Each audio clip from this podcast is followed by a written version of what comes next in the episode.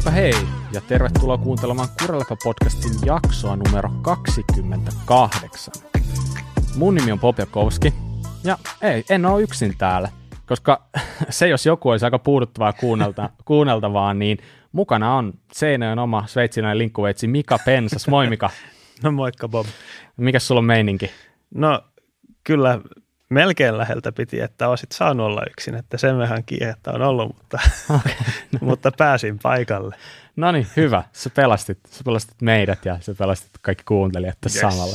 Okay. No mutta se meidän toinen linkkuveitsi, se Salla, niin hän ei ole mukana tällä kertaa, mutta koitaan pärjätä ja terveisiä tietenkin Sallalle sinne Jyväskylään. Mutta kuten aikaisemminkin, niin tämäkin jakso on nauhoitettu yhteistyössä Spessalaistin ja Syklin kanssa, eli heidän myötävaikutuksestaan me saadaan tehdä tätä teille ilmaiseksi kuunneltavaksi. Spessu on varmaan tuttu, iso pyörämerkki teille, ja Sykli on yksi Spessun jälleenmyyjistä, toimii Seinäjoella, Vaasassa ja sykli.fi, eli verkossa. Hyvä. Nyt mä voisin, Mika, oikeastaan paljastaa sulle, että vaikka sä et olisi tullutkaan, niin en olisi siltikään ollut yksin, sillä meillä on tänään vieras jaksossa mukana, ja meillä on vieraana suomalaisen pyörämerkki Polen perustaja Leo Kokkonen. Moi Leo. Morjesta. Mitäs Leo sulle kuuluu? No eihän tässä koko ajan ikään kuin jäätä poltellessa, että tuolla metsässä on vielä lunta, ja aina sinne tekee melkein välillä pistämässä pyörällä, että just katselin tuosta Stravasta niin kun noita niin kun kuntotilastoja, että miten se kunto kehittyy, ja huhtikuun kohdalla aina jostain syystä semmoinen monttu. Johtuu siitä, että ei paljon kiinnosta tuonne pölyyn sekaan lähteä pyörimään, tai no maantiellä tulee harvemmin ajettu noin niin kuin muutenkaan, mutta yleensä se aina katkee siihen johonkin yhteen lenkkiin. Mä en käy single speedillä ajamassa, mutta sitten kun sitä pölyä on niellyt siellä hetken aikaa, niin sitten kemili lähtee metsään, mutta metsässä on sitten liian pehmeät polut ja näin, että pientä odottelua tässä on ilmalla. Kyllä, niin sanottu välikeli käynnissä. Mutta mikä siellä Jyväskylässä on se lumitilanne? Mä oon itse asiassa miettinytkin tässä, meillä Seinäjoella alkaa olla jo niin kuin tietyt laskut ihan kuivia, niin onko siellä oikeasti vielä paljon lunta metsässä? No ei se nyt mikään paha tilanne, tietysti Laajavuoressa on setämiestä pidetty auki, eli sitä legendaarista alamäkipätkää, ja siellä on vaihdoin jo 3 viikkoa sitten nastat pois, mutta jäätähän siellä on, että se on mielenkiintoisessa kunnossa niin sanotusti tykitellä.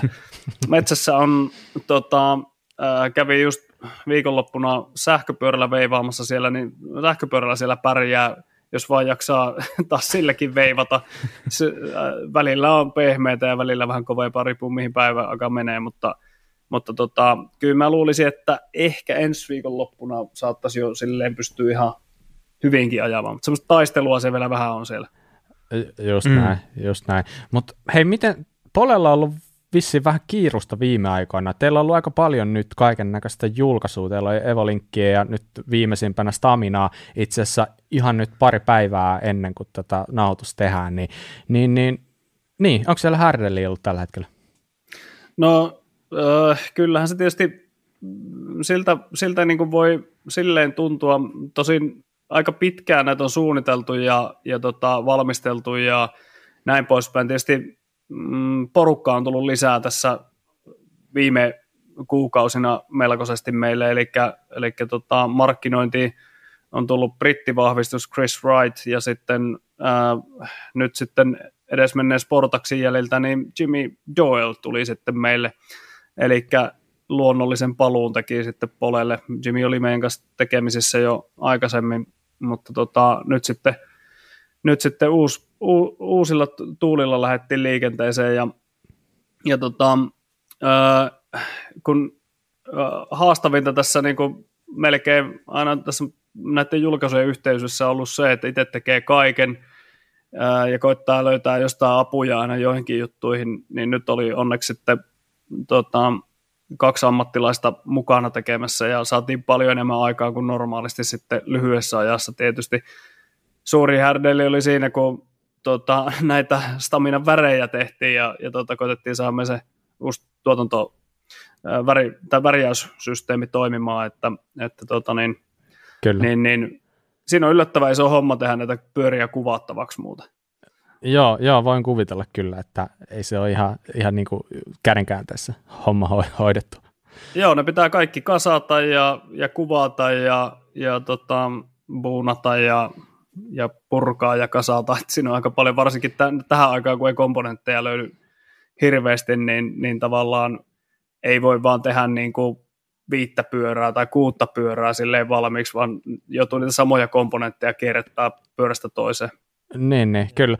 Joo, se on itse asiassa varmaan kumminkin monellekin ehkä vähän outo tilanne, kun ei ehkä niin kuin kovinkaan paljon perillä, että mitä siellä yrityksessä tapahtuu ennen sitä julkaisua, mutta se on ihan totta, että sun pitää olla aika kattava paketti niin sanotusti tarjota vaikka medialle käyttöön juuri sillä julkaisuhetkellä, ja se vaatii se, että kaikki on sitten niin kuin tehtynä etukäteen ja kasattuna ja kuvattuna.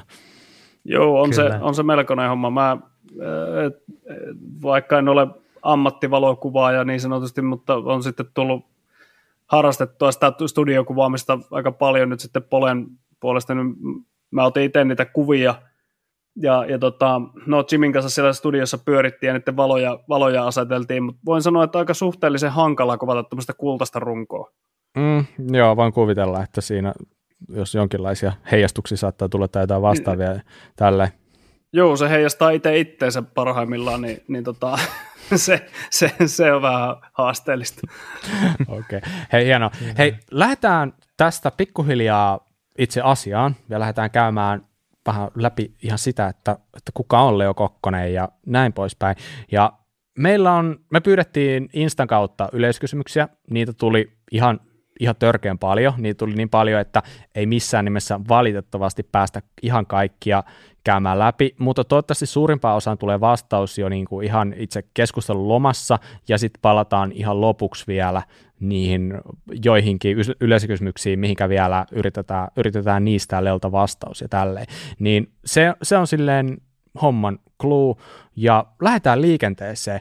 Eli Leo, meidän on ehkä ihan pureuduttava aluksi ihan niin kuin teikäläiseen, että kuka on Leo Kokkonen?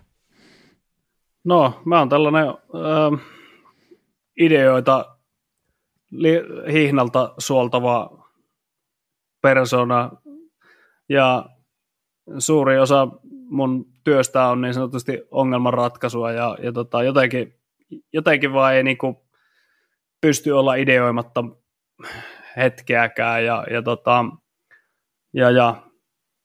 tuolta sitten, niin kuin jos mietitään sitten tämmöistä siviiliminää, niin ja siinä se on aina ollut sitä, että mä kehittelen jotakin ja puuhaan jotain tai harrastan jotain, ja se on niinku sellainen luonteenomainen ominaisuus, että ihan pienestä asti mä oon piirrellyt kaikkia keksintöjä ja koittanut touhuta kaiken teknologian parissa ja taiteen ja tieteen rajamailla. Aivan. No, missä vaiheessa pyöräily on astunut kuvioihin? Kyllä, sillä ihan pikkupoikana tietysti semmoisella ennen Helkamaan, onko se Helkamaan nappula semmoinen ihan se pikkunen pyörä, joo, sillä viriteltiin jo hyppyreitä ja mä muistan niitä semmoisia niinku, siellä on joku hiekkakasa ja mäki ja sitten ei sinne mitään tehty hyppyriä, vaan siitä vaan vedettiin, ja se oli siistiä, ja talvella tietysti Stiikalla niitä hyppyreitä viriteltiin, että kyllä se niinku semmoinen vauhti kiinnosti heti alusta pitää, ja laskettelua ja kaikkea tällaista, että pyöräily on oikeastaan ollut semmoinen, että mä oon liikkunut pienenä pyörällä joka paikkaan ja jäänyt pyörällä niinku lenkkiä, maastopyörä piti saada heti, kun sellainen sen näki jossain, että se oli 90-luvun jotain niin hybridipyöriä rupesi tulemaan, ja sitten mä säästin rahoja sitten tämmöiseen oikeaan maastopyörään.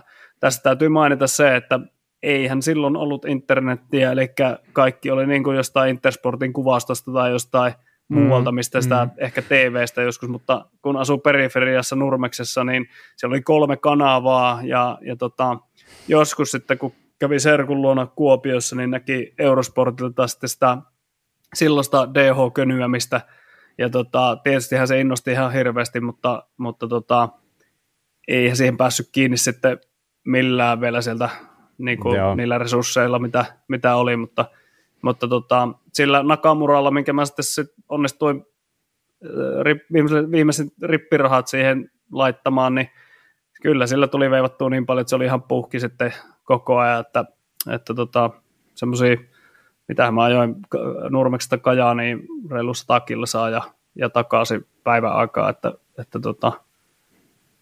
maastopyörärenkaalla ne aika rajua. Joo, kyllä. Ehdottomasti.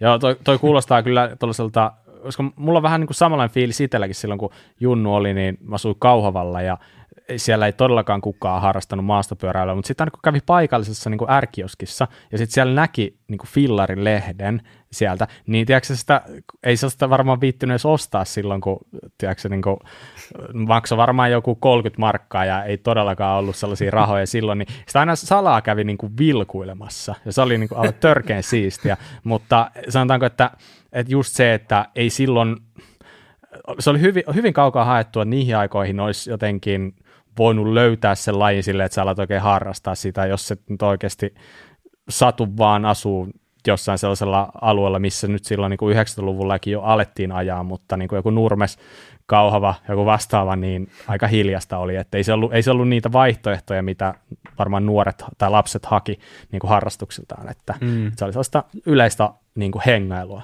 ajankäyttöä. No joo, siis mä harrastin judoa ja kilpailin aktiivisesti ja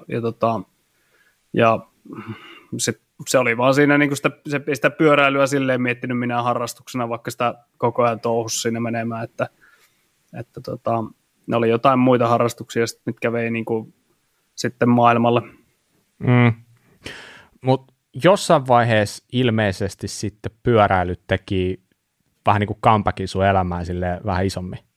Joo, siinä on silleen hauska tarina, että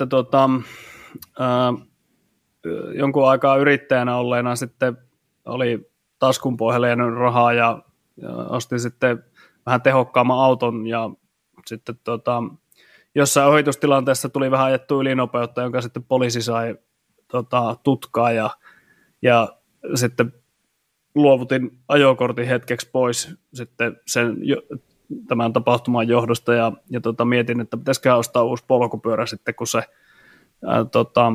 hieno auto oli sitten hetken aikaa jonkun muun ajossa ja sitten mä rupesin katselemaan, että mitäs pyöriä niin nämä on ja siellä oli alamäkipyöriä ja sitten mitä pyöriä nämä tällaiset, näissä on jouset joka paikassa ja sitten rupesin tutkimaan asiaa, että nämä on tosi mielenkiintoisia ja rupesin katselemaan aiheesta, että nämä on niin kuin alamäkipyöriä ja tätähän voi harrastaa sitten niin kuin siellä sun täällä ja Wikipediassa luki, että Laajavuoressa on alamäkipyöräilyn rata. Mä sanoin, että jumalauta, että mun pakko lähteä tuonne saman tien. Mä saman tien lähdin sinne ja tai tietysti soitin edeltä, että onhan teillä vuokrattavana näitä laitteita ja olihan siellä, että jatket oli just aloittanut siellä niin kuin bike park touhut ja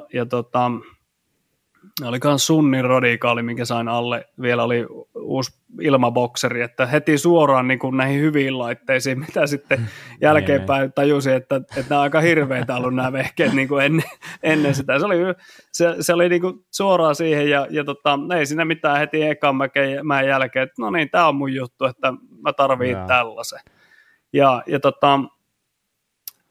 sitten, no ei siinä sitten, se oli ihan hirveä polte saada sitten pyörä siinä, että niin kuin Orangen 223 sitten tilasin sitten saman tien ja kyllähän se poltteli koko ajan, että missä se pyörä viipyy, että se oli ainut merkki, miltä sai ylipäätään pyörää siihen hätään, koska Orange teki sitten itse niitä pyöriä ja niiltä sattuu sitten komponentit löytymään ja näin ja kesken kauden katkaisi solisluun siinä sitten saman tien sitten jollain lainapyörällä vielä heti samana kesänä ja sitten syksyllä sitten uudestaan heti kun sai se Orange, niin pakkohan se oli päästä heti sitten ajamaan, vaikka se olisi ollut kunnolla parantunutkaan siinä vielä, että kyllä se niinku purasi ihan täysillä sitten siinä kohtaa. Niin, sulta lähti niin sanotusti vähän käsistä se. Sä ilmeisesti aloit aika nopeasti kiertää kans jotain skaboja vai?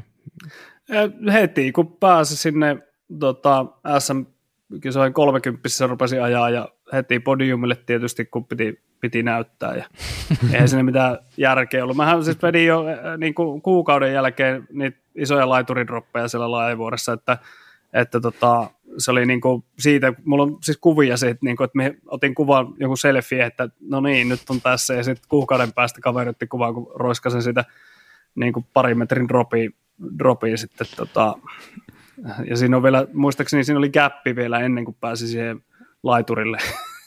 No niin. Ei siinä ollut mitään järkeä, mutta se lähti niin kuin oikeasti käsistä. Joo. Mitä kaikkea sä oot niin kuin ehtinyt niin sanotusti ajaa? Sä oot kiertänyt kisoja nyt siis toistakymmentä vuotta käytännössä, varmaan enemmän tai vähemmän, niin kerro vähän niistä sun tavallaan niin kuin kisailuista, se kiinnostaa ihan niin kuin, saada vähän perspektiiviä siihen. No siis, no Suomi-kappihan piti ruveta heti ajaa DH:ta ja sitten kuulin, että on Pohjoismaiden mestaruuskisatkin ja sitten painoin siitä sitten tonne Norjaan, siellä oli Hafjellissä, missä sitten sillä samalla radalla ajettiin muistaakseni maailmankappi, jossa Ratboy taittoi nilkkansa, kun se hyppäsi yli se yhden hyppyrin. Viimeisen siinä. Juu, niin, niin se rata oli siellä, se oli aivan hemmetin siisti rataa muuten ajaa silloin kisoissa. Ja mä menin sinne ja ekana katsoin tälle, että täällä on tämmöisiä 11 metrin hyppyreitä. Ja niin kuin heti lähössä siellä ja siinä tälleen, no, eipä ole tullut tollaisia Laajavuoressa vastaan vielä, ja katoin sitten siinä vähän aikaa, kun jengi vetää niitä, että no kai tosta voi vetää, että lähdin vaan jonkun perään sitten siitä, ja sitten vaan vedettiin niitä, että ei siinä mitään, ja kisapäivänä oli sitten ihan helvetinmoinen vesisade, ja pääsin kaatumatta ihan maaliin asti, ohitin molemmat kilpakumppanit siinä, mitkä sitten oli, mä aika jossa oli nopea ja sitten ohitin ne molemmat sitten siinä matkalla. Se oli aika kaos se keli sitten siinä vaiheessa ja totesin, että tämä on ihan eri laji täällä ulkomailla, että tänne pitää päästä uudestaankin ja sitten kuulin, että semmoinen sarja on kuin IXS ja sattumaan siinä Leokangissa oli sitten niin kuin maailmankappi, että pääsee samalla katsomaan maailmankappia ja kun Lehikoisen Mattikin ajaa siellä, niin ajattelin, että lähden sitten sinne ja se vasta eri laji olikin sitten, että sitten kun mennään Alpeille, että toi oli niin kuin Hafjelirata oli kuitenkin silleen aika siistiä baanaa, mutta sitten se Leogangin rata oli, se oli niin kuin old school DH:ta vielä silloin, eli siellä oli sitä juurakkoa, kivikkoa, aivan, ja jyrkkyys oli ihan eri luokkaa sitten siinä reitillä, ja muistan, kun eka mäki sillä, niin puolessa välissä kädet on ihan loppumaan, että vittu, mä en jaksa ajaa tätä edes, tätä rataa, että mitään helvettiä mä täällä teen.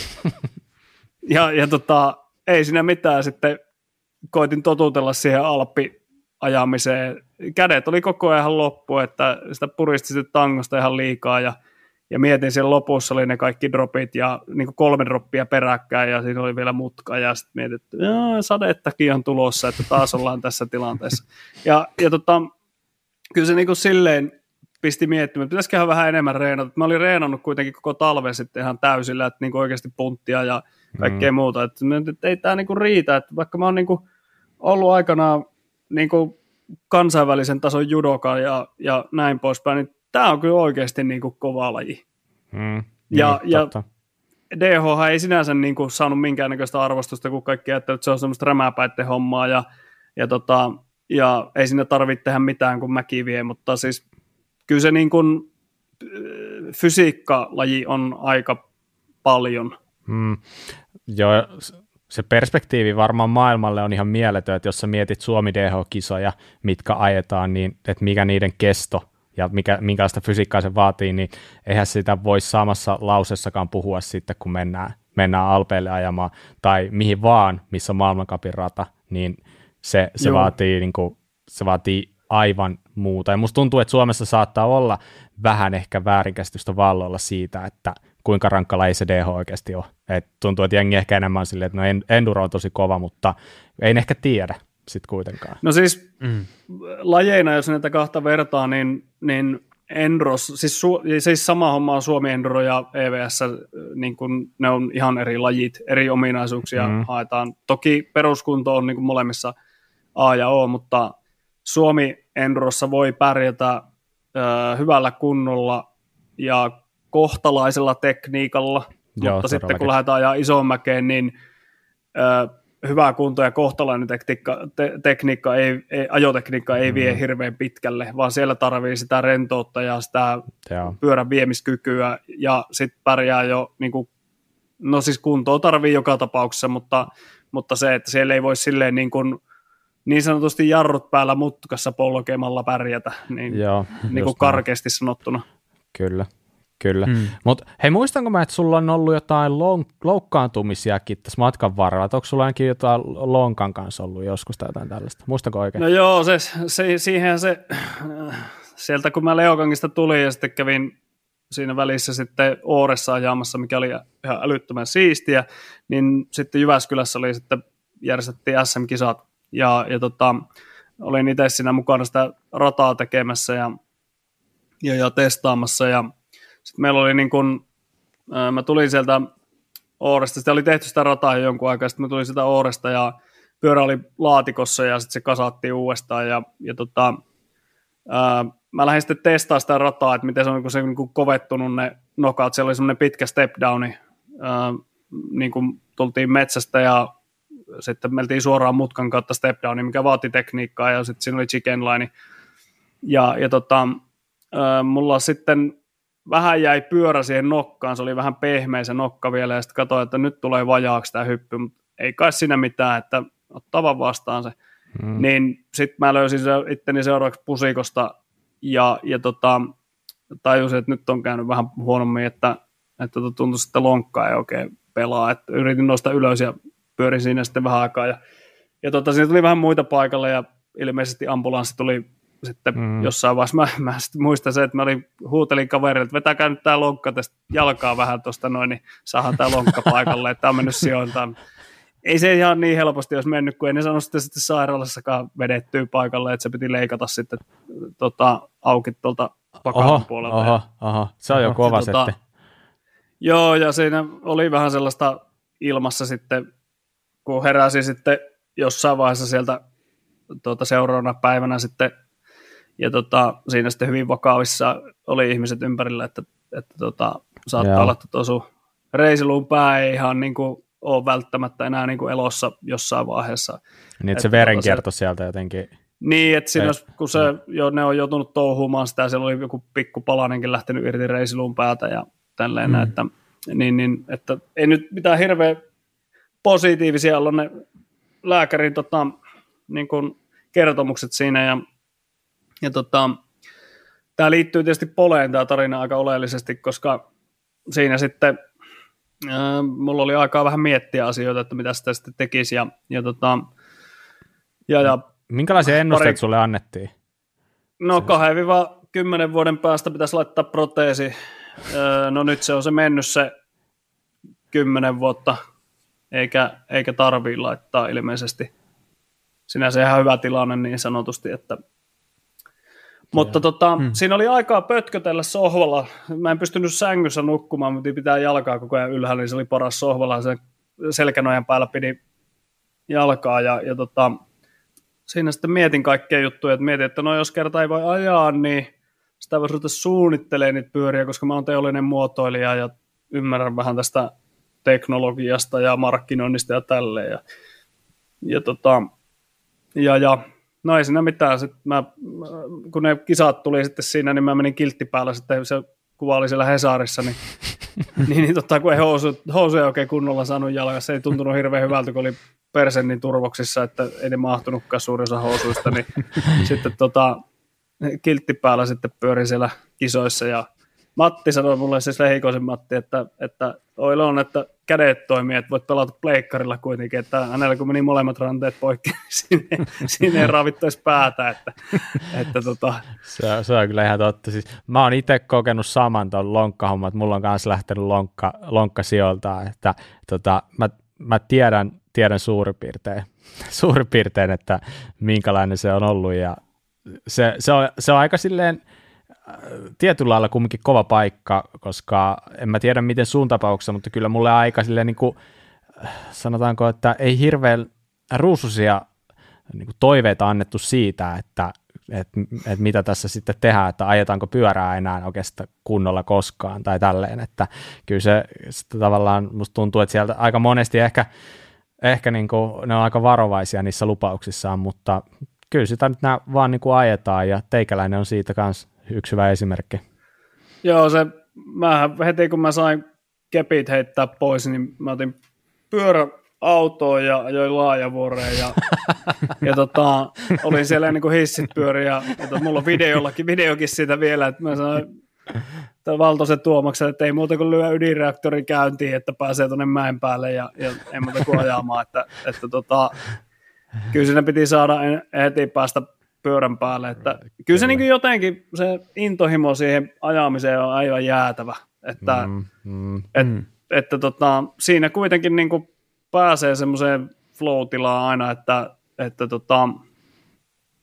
mä pystyn ihan hyvin viettämään tuolla metsässä jonkun 3-4 tuntia yksin pyöräille ja mietiskelle omia juttuja, että siellä tulee niin kuin tosi hyviä ideoita välillä ja pääsee niin kuin olemaan ja näin poispäin, että kokeilee uusia juttuja koko ajan ja hakee omia rajoja. Mutta sähän oot nyt sitten, jossain vaiheessa löysit enduro ja sä oot kisaillut endorossa sitten nyt niin sanotusti viime aikoina. Enemmän mä kyllä enduroa ajan. Niin. Periaatteessa. Että miten se kisapuoli siellä, niin onko sulla heittää jotain, mitä on ollut sulle itselle sellaisia niin kuin siistejä juttuja? No ihan siis se, että mä niin kun sen fysiikan treenaamisen kautta, kun mä innostuin siitä DH:ssa, niin sit rupesin miettimään, että enduro saattaa olla vielä semmoinen, kun mä tiesin, että mulla on, siis sit judosta sen verran, että mulla on niin kuin SM-mitalleita ja kilpailin ulkomailla ja tälleen, että mulla oli siinä silleen, niin kuin mä olin kovatasoisesti edustusvalmennettavissa oli ja näin, niin se, ja olen aina ollut kiinnostunut sitä fysiikan treenaamisesta, ja endurossa jotenkin niin kuin vielä sai ajaa enemmän, että se ei ollut sitä venttailua siihen, että milloin pääsee vetää se yhden, ja sitten se, että niin kuin se, että se on niin kuin se yhden vedon varassa, vaan sitten pystyy niinku enemmän hyödyntämään niinku isommalla skaalalla sitä omaa osaamista, ja se on niinku silleen erilaista, ja oikeastaan sitten myöskin, että kun se on, no tähän tuli just se Poleen juttu, että mä ensiksi mietin, ettenkö mä DH-pyörää, ja mun sitten niinku, että tämä enduro on kyllä sellainen, että tässä niinku on markkinarakoa tämmöisille hyville pyörille, että kun ei oikein löytynyt enduropyörä, silloin rupesi olemaan semmoista enduro-specific, ja se oli semmoinen vitsi, ja enduro oli muutenkin niin kuin, vähän puolivitsi niin kuin terminä.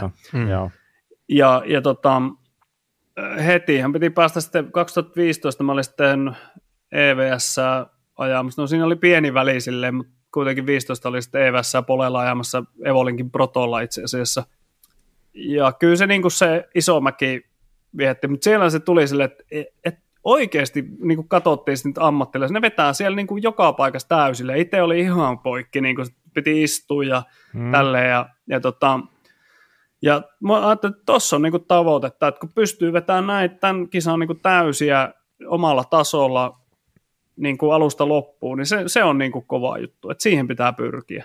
Ja tavallaan siihen on niin päässytkin, että on pystynyt vetämään niin omalla tasolla isoja mäkiä ja isoja kisoja. Mun suosikkia on, tämä nyt suoranaisesti enduroa, mutta nämä transkisat, niin kuin Transmadeira ja Transprovence ja tällaiset. Niin, no sen en päässyt, en kerennyt sitä, että se meni vähän niin kuin ohi suun, mutta ne on siistejä juttuja.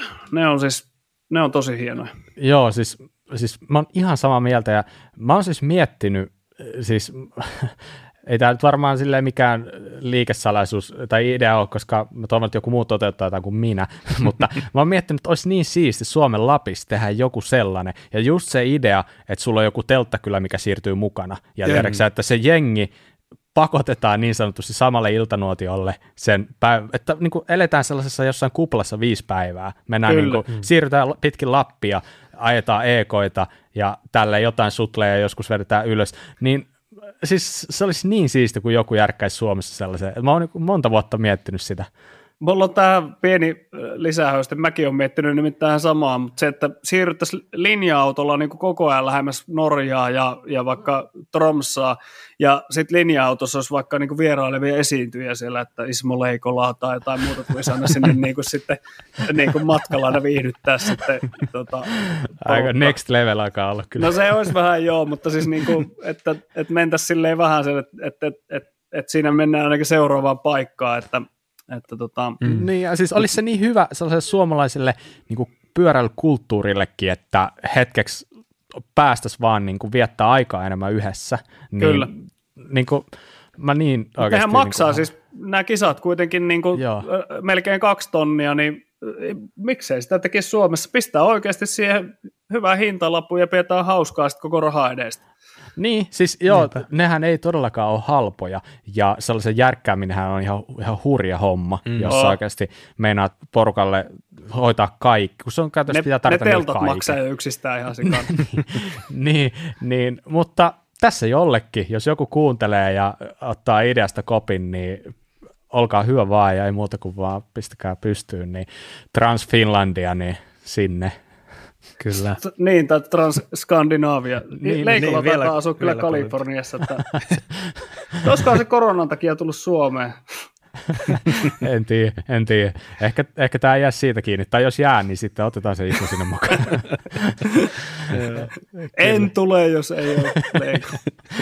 Joo, mutta joka tapauksessa niin sä oot paljon kisannut Suomessakin ja aika sille peruskauraa tuolla top 10 ihan niin kuin yleissarjassa ja tälleen, ja muistaakseni siis viime syksynä Aittovuoressakin kävit putsaa pöydää, että se oli, ei muuta kuin, oli huikuri oli viivalla kans, että kyllä siellä niinku kulkua löytyy vielä. Se oli paras kisa, siis koko kauden, koska mullahan loppui aaksesta akku siinä yhdessä vaiheessa, ja vedin yhdellä vaihteella sitten puolesta välistä kisaa loppuun ja podiumille, niin se oli niinku mieltä lämmittävä veto. Mutta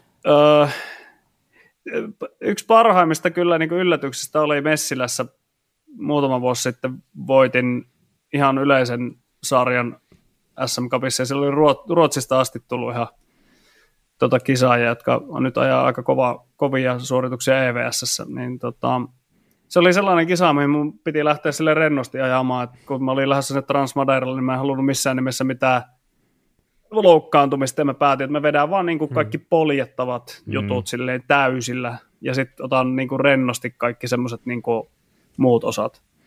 Siinä on ihan hyvä resepti näköjään ajamiseen.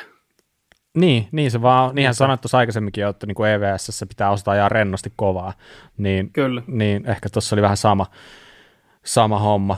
Mutta jos miettii tuossa sun niin kuin ammatillista puolta, niin sähän oot tosiaan teollinen muotoilija. Minkälainen se työminä oli ennen Polea? No siis, mähän perustin muotoilutoimiston saman tien, kun lähdin Kuopion muotoiluakatemiasta, ja mulla oli siinä yhtiökumppanina Mikko Ryytty, ja idea oli se, että kun katsottiin, niin suuri osa meidän koulukaverista mietti jotain, että ne menee jonnekin muualle töihin kuin niihin teollisen muotoilun töihin, koska Suomessa nyt sitten tuotemuotoilua on aika vähän tarjolla tai paikkoja, ja varsinkin silloin niin ei oikein ymmärretty edes, että mitä se muotoilu on, ja jutuana perustelee sen ylipäätään, että mitä se teollinen muotoilu on. Ja moni sitten mietti ulkomaille lähtöä, mutta se ei oikein itsellä tuntunut semmoiselta luontaiselta ratkaisulta, vaan nimenomaan halusin enemmän toteuttaa itteni kotimaassa, ja otettiin riski ja perustettiin oma yritys ja ajateltiin, että no jos ei tässä muuta tule, niin tulee ainakin kokemusta. No sitähän jatkui sitten yllättävän pitkäänkin sinne. Tietysti mä siirryin siitä Poleen, että tuli niin monta asiaa samaan hetkeen. Just tämä loukkaantuminen, sitten menetettiin yksi iso asiakas ihan vaan tämmöisen toimitusjohtajan vaihdoksen takia yhdessä yrityksessä.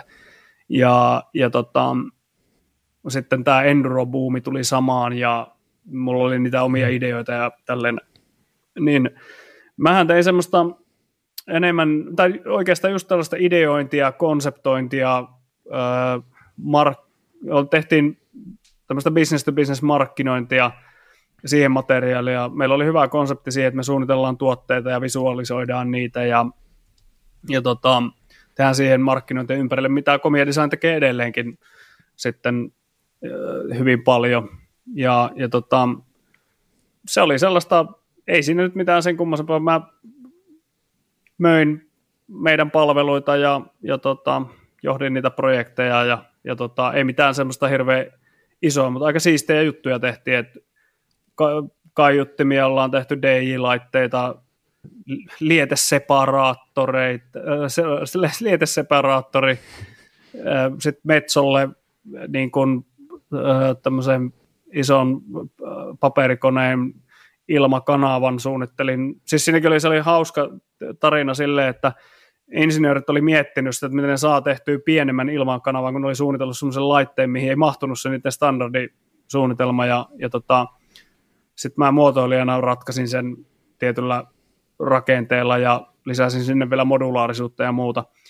Ja se oli niin tosi mielenkiintoista, että sellaiseen koneeseen, mikä on pelkästään teollinen kone, niin pääsi suunnittelemaan jotain innovaatioita. Mm. Ja kyllä se niin aina se näppärän ratkaisun keksiminen on se oma intohimo, että jos moni on miettinyt, että miksi Staminassa laitetaan jarruletkut ja muut niin kuin ulkopuolisesti ja nippareilla kiinni, niin mä pidän sitä siitä tyylistä, että suunnittelen ennemmin reijän kuin jotain, mitä lisätään. Mm. Ja siihen reikään laitetaan jotain sellaista, mitä saa niin kuin K-kaupasta. Ja sillä saadaan se pyörä, niin kuin, mutta se on muuten sit ympäriltä niin kuin tosi high-techia. Joo. Eli siis semmoisista niin kuin näppäristä ratkaisuista, mitkä on helppo niin kuin toteuttaa. Ja se on niin kuin sellainen mun semmoinen intohimo, mitä niin kuin sen lisäksi tekee jotain uutta ja erilaista ja sellaista, mikä on niin kuin tosi käyttistä. Mm. Mm. Joo, ja oothan sä ehtinyt jakaa sun tietoa ja taitoa muillekin.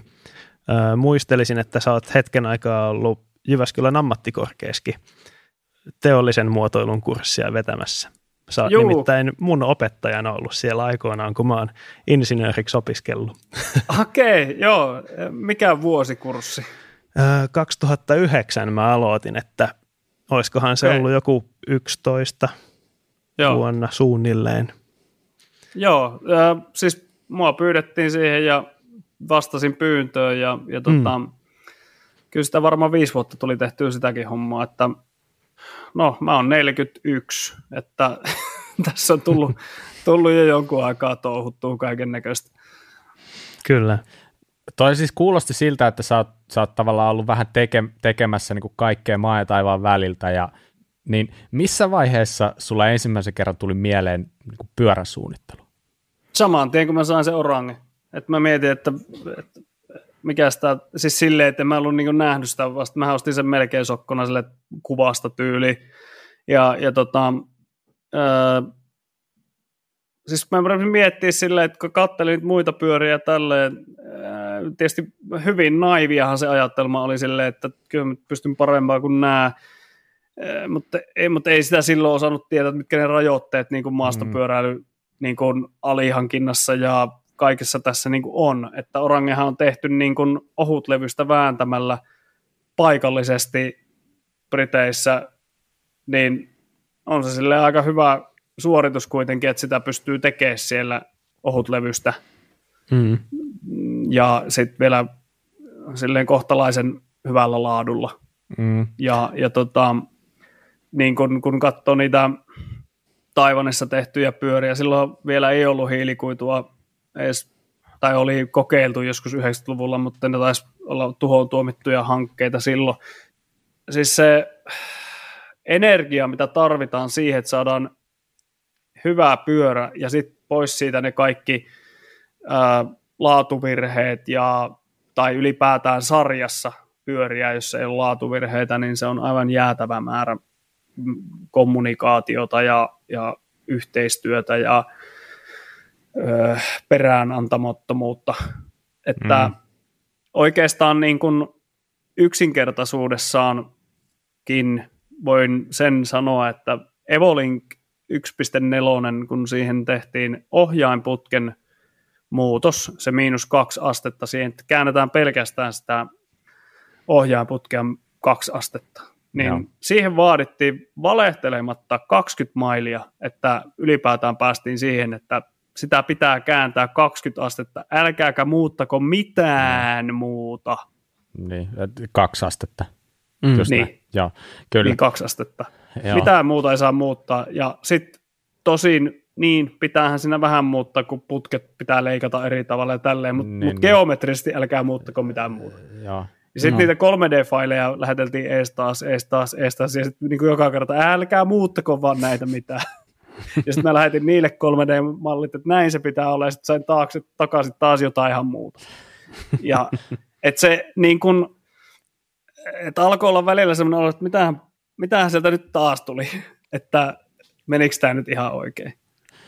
Joo, se taitaa olla kyllä ihan maailmansa tollainen, ja mulla ei ainakaan mitään hajua siitä, mutta mun on pakko päästä palaamaan siihen niin kuin Polen alkuvaiheisiin ja siihen, että koska sä oot ajanut ensimmäistä sun omasuunnittelmaa prototyyppiä, ja minkälainen se prosessi päästä siihen pisteeseen oli?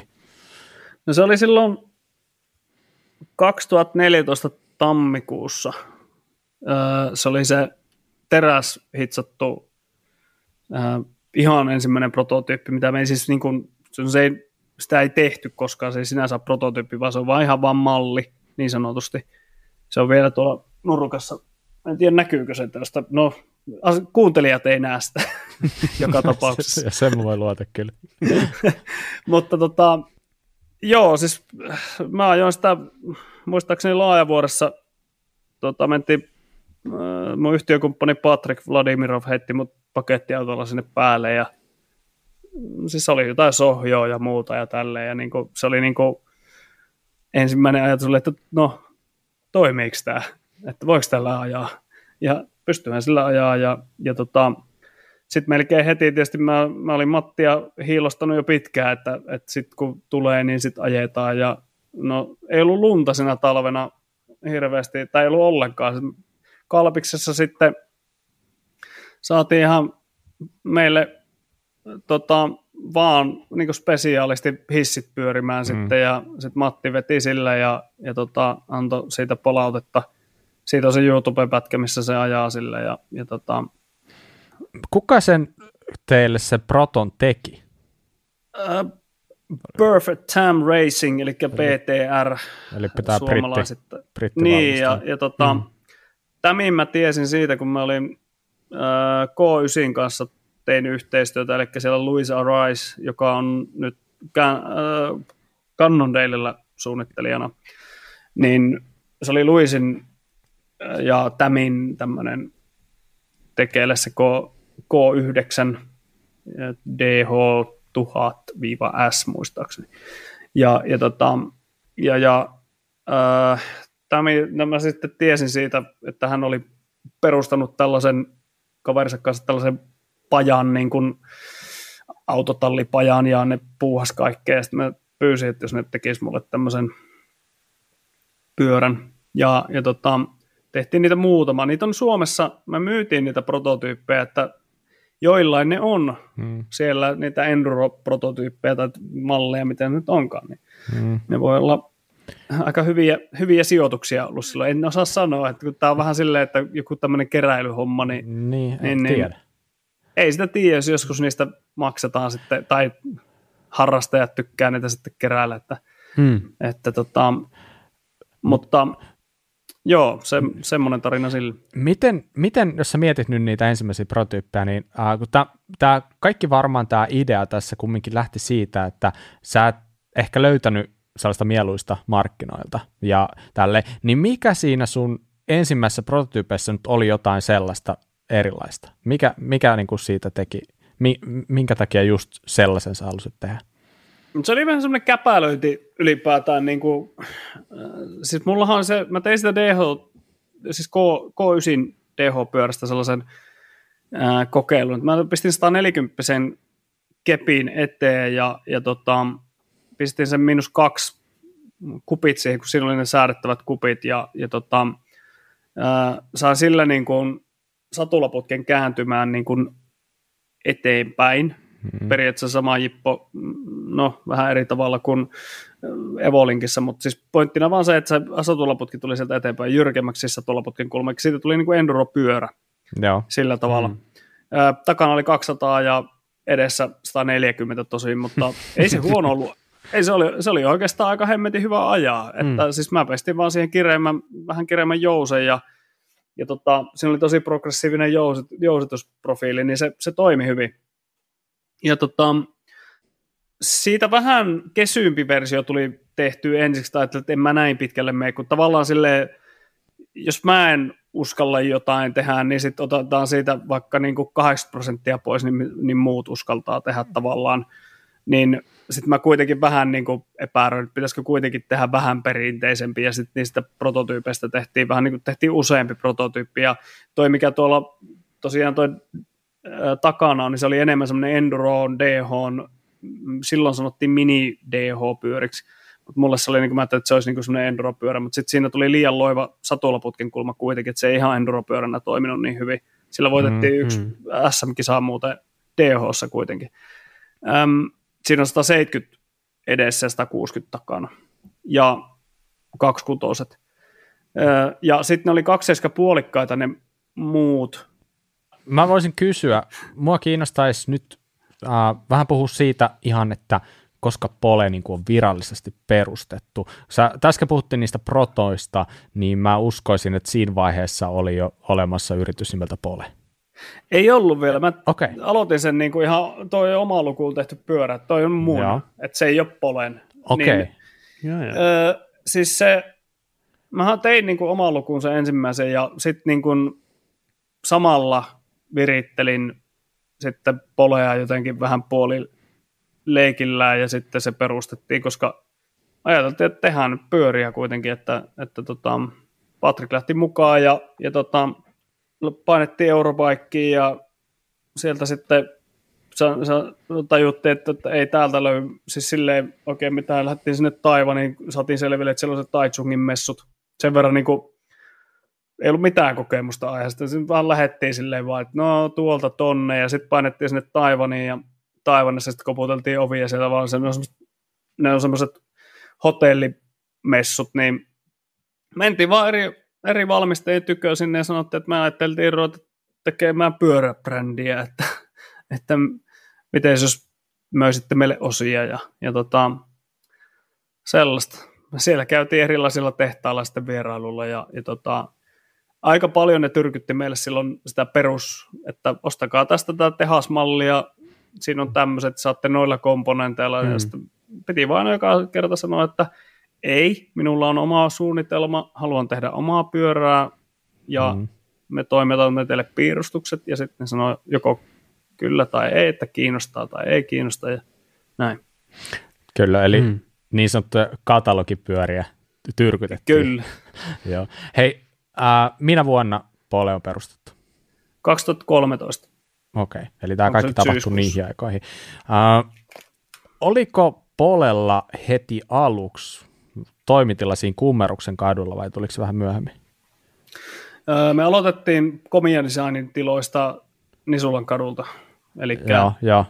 Ja sitten Komia Design muutti siihen sitten Polen kanssa sitten sen Kummeruksen kadulle ja no siitä sitten siitä kellarista, kun rovattiin ylös ja alas vähän aikaa, niin tajuttiin, että pitäisiköhän mennä jonnekin muualle. Ja niin siinä Kummeruksen kadullahan saattaa olla, en tiedä onko enääkin, niin sellainen kohtuu legendaarinen, nyt puhutaan siis Jyväskylästä, sellainen liike kuin Antishop. Kyllä, se oli helppo sanoa, että missä se tee liike. Siinä seksikaupan vieressä. Joo, älkää kysykö, että mistä mä pongasin Poleen ekan kerran, mutta joo, mullakin jäi mieleen, että se oli siinä niin kuin Antishopin nurkalla, että oikein hyvällä paikalla, ihan siinä niin kuin kirkkopuiston vieressä, että mutta se oli oikeasti ihan silleen näkyvällä paikalla. Kyllä. Mutta hei, mistä tulee nimi Pole? No Pole. Ei siinä sen kummasempaa, että se on Itä-Suomen murretta, että polje, niin se on Pole. Onko se sattumaa sitten, että Jyväskylästä löytyy siinä niin kuin Vaasankadun ja Vapauden kadun kulmassa on sellainen, tiedätkö, sellainen kerrostalo, missä lukee seinässä, että Pole. Joo, kyllä se on täysin sattumaa, ja eihän se pistänyt silmään vasta kun sen jälkeen, kun oli perustanut Poleen. Joo, no se sama juttu, että sit vasta itsekin joskus katsoin, mitä hittoa, tuolla lukee Pole. Mä selvitin sen joskus, mä en muista mitä se tarkoittaa. Siis sen verran mä oon selvittänyt, että mä ehkä tiedän, että se saattaa tarkoittaa, että siinä on ollut joku tällainen posti- ja lennätinlaitos taustalla siinä jossain samassa tilassa, tai jotain tällaista. Mutta olisi ehkä... No, ehkä mä en missään vaiheessa ajatellut, että se oikeasti liittyy siihen, mutta se oli vaan hauska juttu, että melkein korttelin päästä löytyi sitten Polen oma liike. Mutta hei, nyt niin kun tästä nimestä puhutaan, niin on tämä niin pakko ottaa puheeksi, että Pole natiivi englanninkieliselle, se tuottaa ehkä pientä sellaista hymynkaretta suupielelle se nimi. Niin mietittekö te yhtään siinä vaiheessa, kun te sen nimen päätitte, ja mitä mieltä te olette nyt jälkikäteen siitä nimestä? Onko se ollut tosi hyvä veto, vai onko se olo, että jos nyt saisi päättää, niin vaihtaisi jonkin toisen? No siis sen verran monta nimeä keksineenä ja ollut mukana keksimässä brändeille nimiä ja tuotteille nimiä, niin nimellähän ei ole sinänsä mitään merkitystä, koska tarpeeksi monta kertaa, kun jonkun sanan sanoo, niin siitä tulee synonyymi, kun sen liittää johonkin. Jaa. Ja tärkeintä on siis vaan se, että se muistetaan. Ja mitä parempi muistijälki siitä nimestä jää, sitä paremmin se muistetaan maailmalla, ja siihen me osuttiin sillä. Tarkoittaako se sitten mitä tahansa, mutta se tarkoitus on aina jotain muuta kuitenkin. Polehan on pole position, ja esimerkiksi MotoGP:ssä se on poleman, joka lähtee sieltä ekana, että se on sitten ihan siellä vastaanottajan päässä, että mitään haluaa sitä ajatella, mutta kyllä niillä vitseillä huomiota saatiin, ja ei siinä ole mitään. Ei, ne, jotka on halunnut ostaa Poleen, niin en mä usko, että niitä nimen takia on ostanut, vaan on ostanut sen pyörän takia. Että. Niin, että toi periaatteessa voi olla kääntynyt jopa ihan positiiviseksi jutuksi. Joo, on, ja sitten meillä on yksi asiakas pisti meille kuvaan, kun se oli saanut sen Poleen, niin se oli laittanut sen jossain bileissä sille, että touch my Pole, niin se on niinku $100, ja siinä oli sitten kuva, missä oli muijia ympärillä sit siinä, että se on niinku, ei pidä niin vakavasti ottaa kaikkea. Joo, just näin. Mutta niin oliko siinä mukana muita kuin sinä ja Patrick, jotka sitä niin kuin tavallaan Polen perustajajäsenet, vai oliko teitä muita? Komia Design oli siinä ikään kuin mukana sitten, että Komia Design oli osakkeita siinä sitten alkuun, että vähän käytettiin sitten hyödyksi sitä Komian infraa ja resursseja. Kyllä. Kun Pole oli niin sanotusti polkastu käyntiin, niin siirryksä heti täyspäiväisesti siihen, vai jatkoiko sä vielä sitä Komia Designin juttuja? Olisikohan siinä, no eihän Poleista ruvennut tulee rahaa, niin kun jos miettii, että tilataan pyörät, niin ensi kesänä on ehkä muutama pyörä, ja sitten seuraavana kesänä vähän enemmän, että ensimmäisen vuoden liikevaihtohan oli jotain, tai ensimmäisen tilikauden liikevaihtohan ei ollut kuin joku muutama 10 000. Ja kyllähän ne aikajänteet, jos miettii sitä, että suunnittelisit tilaa joku pyörän, niin olihan siinä pitkä. Että kyllä siinä meni niin kuin, missään vaiheessa mä rupesin ottaa niin kuin täyden palkan Polesta. Se oli varmaan joku 3 vuoden päästä. Joo. Että kyllä mä tein siinä sivu niinku, se oli niinku sivussa, vaikka se oli niinku mulle tärkeä. Mähän painoin ympäri pyöreitä koko ajan sen ensimmäistä 3 vuotta, että silleen se startuppi perustetaan, että sinne pitää laittaa ihan helvetinmoinen määrä sitä työtä, mistä et saa rahaa niinku ollenkaan. Että. No joo, näinhän se menee. Se on niinku valitettavasti lähes aina tälleen. Se on sijoitus. Kyllä. Sweat equity. Nimenomaan. Hei, lähdetään puhumaan vähän siitä suunnittelujutuista, pyöräsuunnittelusta, siitä sun ideologiasta ylipäätänsä. Ja voidaan heti lähteä oikeastaan siitä, että lähdetään ampumaan sellaisia huhuja alas tai sellaisia asioita, mistä varmaan säkin oot kuullut vuosien varrella. Niin on herrat nimeltä Chris Porter ja Cesar Rojo, eli Porter nyt on niin kuin Mojo-miehiä Briteistä, ja sitten Cesar Rojo on suunnittelija, joka on sitten ollut Mondrakerin kanssa tekemisissä, ja itse asiassa taitaa olla tällä hetkellä Unnon jutuissa, mutta kuitenkin kaksi herraa, jotka on ollut myös niin kuin noissa geometria-asioissa niin sanotusti myös vähän poikkeavilla mielipiteen liikenteessä kuin muu massa. Niin kuinka paljon ylipäätänsä nämä herrat oli tuttuja sulle siinä vaiheessa, kun Polen niin kuin tarina alkoi? No Cesar Rojo oli silleen nimenä tottu, koska mullahan oli yksi Mondraker juuri ennen kuin ostin sen K9, niin, jolla sitten se Laajavuoren kaatuminen tuli. Ja sehän silloinen Mondraker, mikä oli, niin sehän oli aika lyhyt pyörä. Ei se vielä ollut silleen niin kuin modernia geometriaa. Se oli kyllä hauska pyörä siinä mielessä. Se oli hyvän näköinen ja silloin ja jousitus oli erityyppinen ja näin poispäin. Joo. Mihinkä törmäsin sitten kuitenkin katalogipyörissä tuolla Taiwanissa aika paljon. Se sama jousitusratkaisu oli ilmeisesti Astron siis kehittelemä. Joo, ja KHS:llä näyttää olemaan hyvin samannäköinen kanssa tuolla niin Jenkeissä. Mutta siis se siis Cesarilla oli mun mielestä silloin sellainen lyhyt stemmihomma niin kuin mukana siinä, ja sehän Mondrakerille meni silleen, että ne teki sitä nollastemmiä, ja se oli niinku sellainen niitten juttu.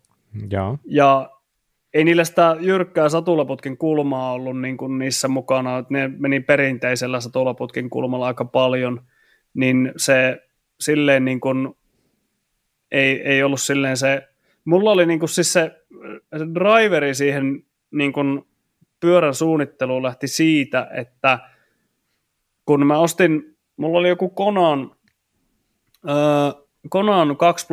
ja mä mietin, että siitä tekisi niin kuin Enduro-pyörän, no sehän oli XC-pyörä, semmoinen täysjousto XC, vähän silleen, ajattelin, että virittelee siitä vähän stydimmillä kamppeilla, sitä vähän niin kuin Enduro-tyyppisen, mutta mä niin kuin ihmettelin, että miksei näillä pääse ylämäkeen, niin kuin, että se perse roikkuu siellä niin kuin takarenkaan päällä, ja sitten ohjaan kulma on semmoinen hirveä, että sille ei voi ajaa edes alamäkiä, ja sitten ne muut niin kuin kaikki nämä treilipyörät oli vähän vastaavanlaisia, että niissä ei niin kuin ollut oikein se ylämäki kunnossa eikä alamäki kunnossa. Ja se mun ajatus ei ollut minkään niin kuin silleen, niin kuin, että pitäisi saada joku tietynlainen, niin kuin, tai mä en lähtenyt niin kuin semmoista yksityiskohdasta liikenteeseen niin kuin stemmin mittaan, vaan mä lähdin siitä, että pystytään tekemään pyörä, mikä menee ylämäkeen ja alamäkeen. Niin kuin alamäkeen niin kuin DH-pyörä ja ylämäkeen niin kuin ylämäkipyörä. Ja semmoisiahan ei ollut ylämäkipyöriä niin sanotusti. No. Ja siis niin kuin, mä lähdin siitä niin kuin ihmisen massottelusta, että reisissä on niin kuin suuri osa niin kuin massasta ja lantion alapuolella. Ja jos saadaan niin kun sitä massaa siirrettyä eteenpäin, niin se pyörä menee ylämäkeen paljon helpommin, koska sun massa on siellä sen akselin etupuolella. Plus se, että saadaan lonkan kulmaa auki, ja sä saat enemmän takareisiä ja muuta mukaan. Ja mähän väittelin paljon ihmisten kanssa siitä, kun ne sanoivat, että pitää olla polven kulma joku tietty. Ja mä koitin selittää sitä, että hei, ymmärräthän se, että se keskiöstä piirretään suora viiva sinne ylöspäin aina, ja sä istut siellä tolpan nokassa. Se sun polven kulma on aina tietty, ja sitä pystyy ainoastaan muuttaa kammen mitalla, ja satulan, tai oikeastaan satulan paikalla pystyy tekemään sille niin kuin mitään, että se on satula putken pituus ja sitten se kammen mitta. Niillä sä niin kuin määräät sitä. Mutta se, millä sä saat niin kuin sitä polkemista muutettua, niin sitten on lonkakulma. Ja tietysti paljon löytyi tutkimuksia sitä lihasten käyttämisestä, mutta ne oli niin kuin yleensä tehty maantiepyörillä, missä se on usein määräämä geometria ja sä poljet siinä tietyssä asennossa. Ja siihen niin kuin ne bike-fittingit ja kaikki sopii. Ja tämä oli niin kuin se ajatus. Ja yksi oli tietysti se, että mä mietin, että niin kuin, silloin ajettiin Alangon Ollin kanssa niillä K9 pyörillä, ja Olli oli aina, että nämä on liian pieniä nämä kaikki pyörät, mitä on, että hän haluaa niin kuin ison pyörän ja ajaa sillä, ja mä olin silleen samaa mieltä siitä, että kyllä ne niin kuin liian lyhyitä siitä niin kuin kammista sinne tankoon yleensä on, ja tavallaan se satulaputken kulma pakotti niin kuin riitsin pidentämiseen. Eli jos halutaan sitä satulaputkea, muutenhan se tulee syliin se ohjaamo siinä. Että mulla on se K9 testipyörä. Ja siitä mä lähdin sitten miettimään sitä, että, niinku, että haittaako tämä reachin pituus. Ja sitten, että tämähän niinku parantaa vaan tätä stabiilisuutta, tämän pyörän niinku ajettavuutta, kun pidennetään sitä radikaalisti. Mutta myös chainstayn puolelta, eli sen pitää tasapainottaa myöskin, että jos lähdetään etupäätä pidentämään, niin pitää myös takapäätä vähän pidentää. Että se ei mene silleen, että sä oot niin kuin sellaisessa takapyörän päältä ajat semmoisen chopperin, että se menee se eturengas siellä jossain kaukana. Että sä pääset siihen niin kuin sen ohjelman päälle.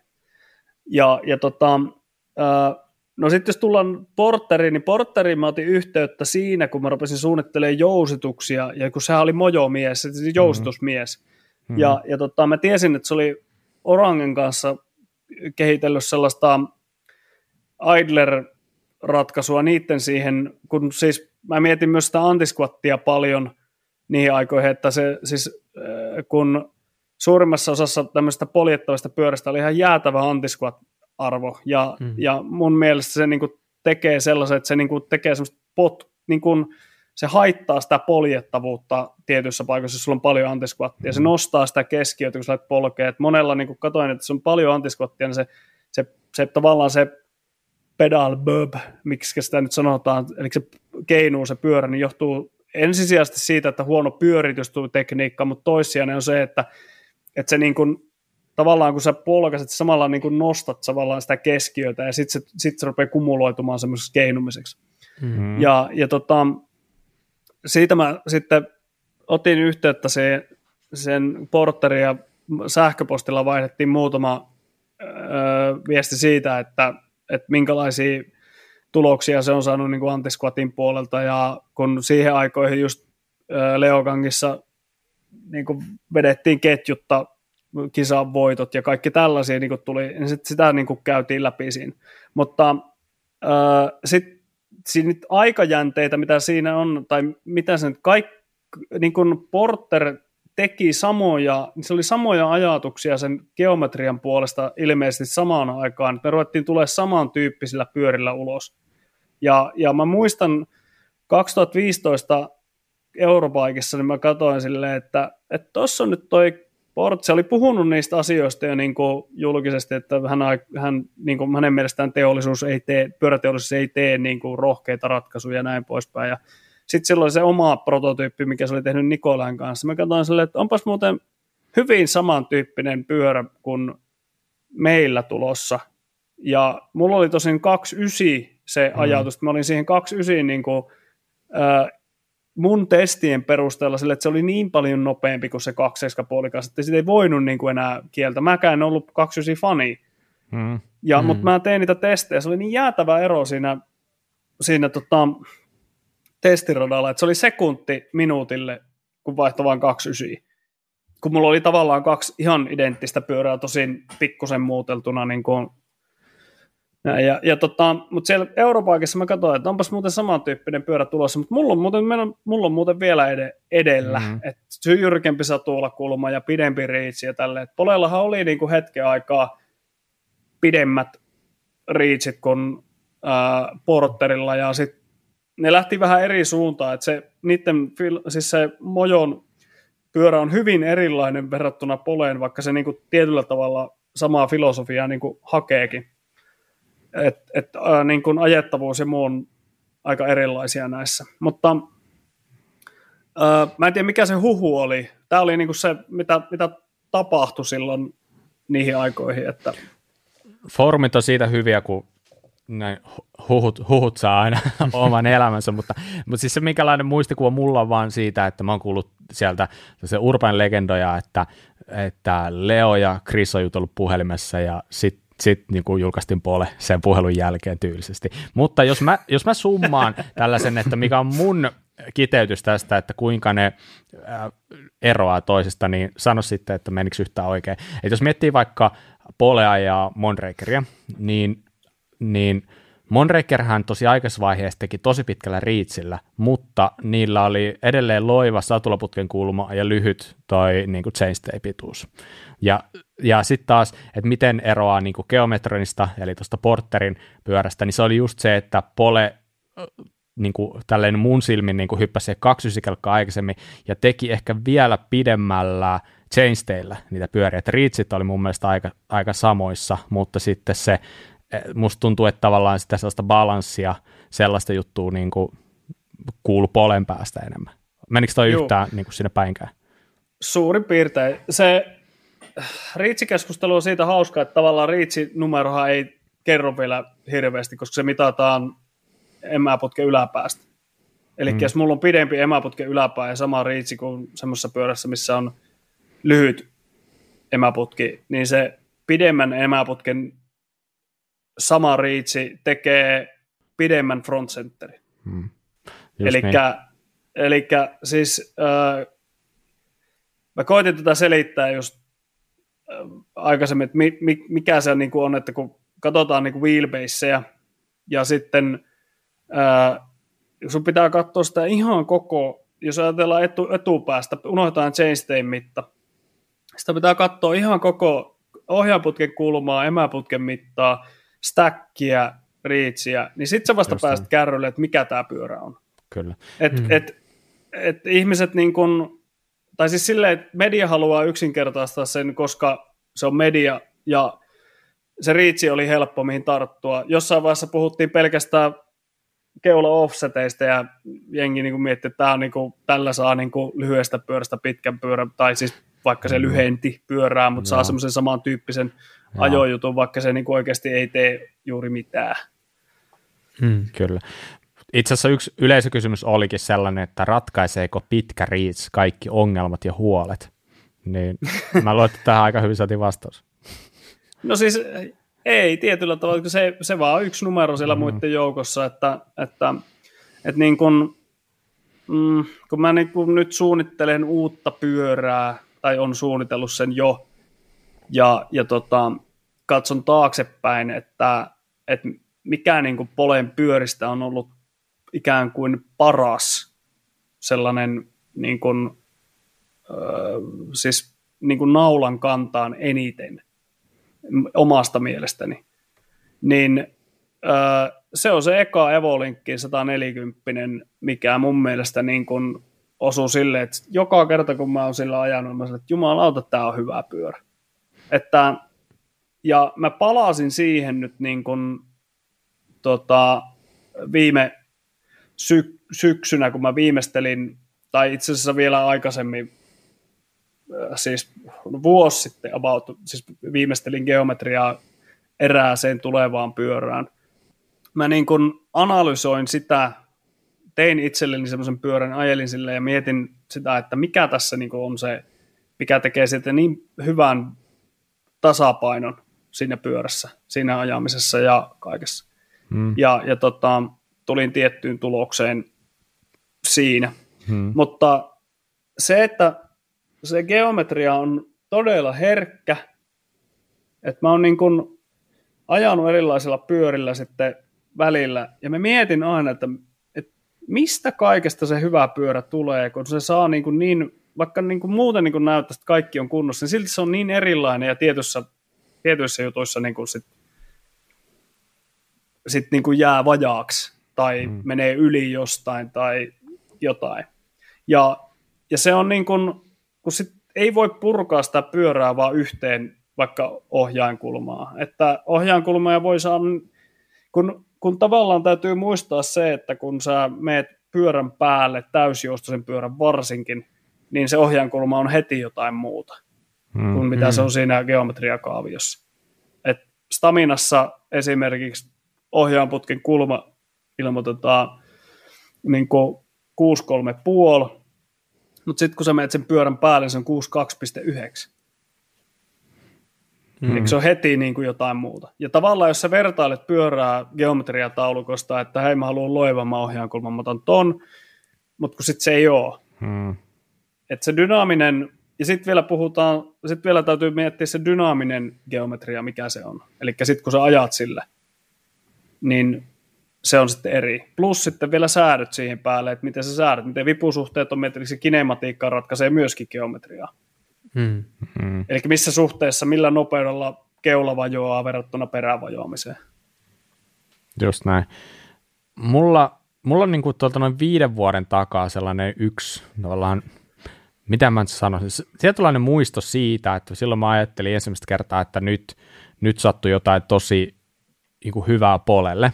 Ja se oli se, kun toi Paul Aston oli tehnyt Pinkbikeen siitä Pole Rinne-Ylä mallista testin, ja sitten se sai tosi hyvän arvion siitä, niin oliko toi joku tietynlainen niin kuin sysäys, vai oliko se tavallaan normijuttu muiden joukossa, ja millainen prosessi oli saada se pyörä sinne testiin?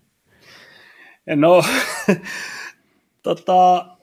nyt tässä kohtaa on pakko sanoa, että oli tuuria ja sitten se, että mä oon aika sosiaalinen, niin oli hyvä juttu. Elikkä kaikki varmaan tietää sen privateer-miehen Adamin, niin mä olin Adamin ja hänen kaverinsa kanssa ajamassa samaan aikaan switchbackillä Malakassa. Olisikohan ollut 2010 tai jotain, 9, en muista, siis jo ihan silloin, niin kuin, ja oltiin samassa niin kuin, kämpässä, ja touhuttiin ja ajeltiin. Semmoinen kuin Paul the Panther, onko tuttu YouTube-kanava? On joo. Niin se Paul on sen Adamin kaveri, ja Paul oli mennyt Pinkbikelle töihin ja sitten Aston oli just aloittanut siellä. Ja Paul soitti mulle sitten ja sanoi, että sä tunnet tämän Adamin ja Adam sanoi, että sulla on kuulemma joku siisti pyörä ja he voi haluaa sitä vähän testata ja niin Pinkbikelle ja lähetä se Portugaliin. Ja sitten silleen, no lähetetään. En mä ollut ootellut, että mä olisin siinä vaiheessa vielä niin kuin lähetellyt mitään pyöriä ja mennytkään Pinkbikeen. Mä ajattelin, että jos fillarilehteen laittaisiin niin kuin yhden. Että en ollut vielä siinä vaiheessa niin kuin suunnitelmissa. Sinne Pinkbike on sen verran iso media kuitenkin ja niillä on niin lukijoita ja kuuntelijoita ympäri maailman, niin voin tuolta Rosenajoilta sanoa, että se ei ole mikään helppo prosessi niin kuin vakiintuneelle 100 vuotta vanhallekaan firmalle saada pyörää testiin sinne. Että siinä mielessä kyllä hienoa. En mä silleen osaa sanoa. Tekee jotain eri tavalla, niin se kiinnostaa. Siis edelleen voin sanoa, että Pole otetaan vastaan aina, koska nämä mediat niin kuin tietää sen, että ne saa sillä tosi paljon näkyvyyttä. Aina kun on jotakin vähän erilaista tarjolla, ettei ole 8 samannäköistä pyörää testissä. Niin, tämä itse asiassa on ihan hyvä. Se tuli tosiaan nyt meidän nauhoituspäivän edeltävänä päivänä tämä Stamina Remastered. Ja mä katsoin, niin 2 tunnin kohdalla oli melkein 200 kommenttia Pinkbikessa. Ja musta tuntuu, että niitä on aikaisemmin jopa ollut enemmänkin vielä Polen kohdalla. Mutta toi oli hyvä esimerkki siitä, että kyllä se niinku kiinnostaa, herättää keskustelua. Joo, siis keskustelua se varmasti herättää ja siis se on ollut, että mä en osaa sanoa niin kuin siitä, että nyt varsinkin mentiin tähän julkaisuun, niin että tajuuko jengi edes, miten, siis varmaan teidänkin hankalaa niin kuin niistä kuvista katsoa, että toi elektroforettinen lakkaus, niin miten jäätävän hieno se on, että siis se pitää nähdä livenä se pyörä, että siinä on ne kuvat, mutta kun matalalla resoluutiolla, niin sä et näe sitä, siis sitä, että oikeasti se niin kun on se sama koneistettu pinta, mutta vielä kirkkaampana ja sitten siinä on joku sävy päällä. Että niin kun tosta tullaan vielä niin kun varmasti kirjoittaa, tai siis silleen, että se yllättää vielä, sit kun me lähdetään, meillä on testiin noita vielä lähetetty minnekään, että me ollaan kyllä niin kuin sovittu jo, että niitä menee jonnekin, mutta nyt tämän komponenttipulan takia niin on vähän jännä, että mitähän sinne niin kuin lähetetään, kun saadaan vähän sitä ja tota ja tätä aikaiseksi. Joo, mutta se Pole Rinne-Ylä, mikä oli silloin siellä Pinkbike-testissä, sehän oli vielä tällä Pole-linkillä, ja joo. Siinä se tavallaan sellainen, se konsentrinen nivel oli ihan täysin keskiön ympärillä. Ja sitten oliko se jopa heti 2016 tyyliin, kun samana vuonna, kun se Pinkbiken eka testillä tuli ulos, niin teillä tuli Evolinkki. Ja mä luulen, että se tuli varmaan aika hyvää hetkeä. Että se on varmaan ollut teille, niin sanotaanko, että aikamoinen kultakimpale silleen. Tai mitä mieltä sä oot itse siitä? No siis, mullahan oli heti, kun mä sen Rinne-Ylän suunnittelu, tai ylipäätänsä Pole-linkin, niin mulla oli strategiana, että mä suunnittelen nivelillä, siis tommosen niin kuin, että single pivotti, tämmönen konsentrinen, ja sitten heti siitä niin kuin nivelillä, ja mä halusin oppia sitä konsentrisesta nimenomaan sen antisquatin käyttäytymisen, koska siis ne oli tosi ajettavia pyöriä, mutta huonoin puoli siinä niin konsentrisessa on se, että kuitenkin kun sä polkaset sillä, niin se aina menee niin kuin vähän olemassa. Niin se pitää tehdä paljon korkeampi keskiö. Joo. Niillä olisi pystynyt silleen paremmin vetämään. Mutta siis se, että sitä ei saanut niin kuin muuteltu. Single pivotissa on ongelma, että kun sä laitat iskarin siihen, niin sit vipusuhde on aika huono aina.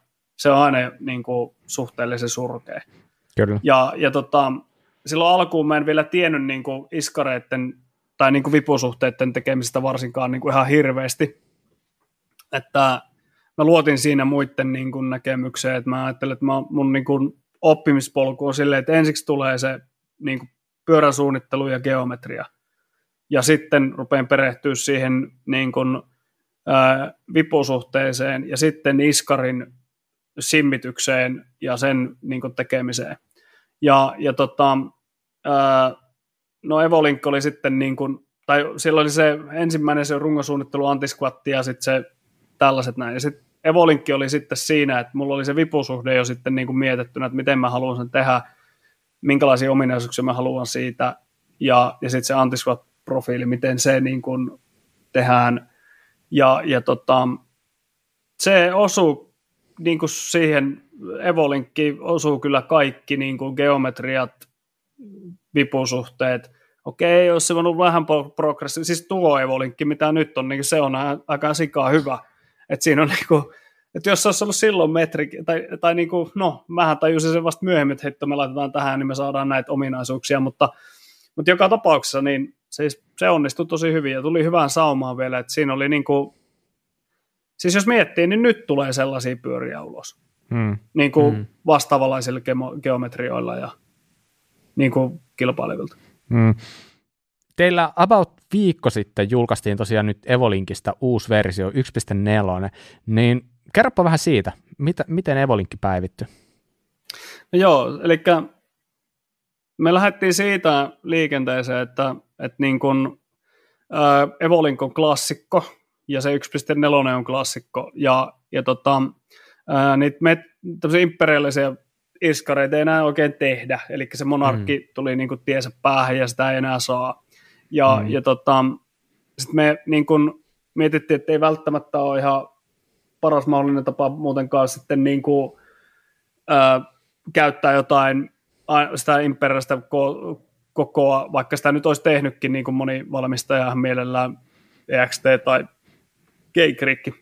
Mutta mä otin se sitten pöydälle vielä kerran. Mä olin ajatellut, että okei, että tämä niinku tulee tiensä päähän tämä pyörä.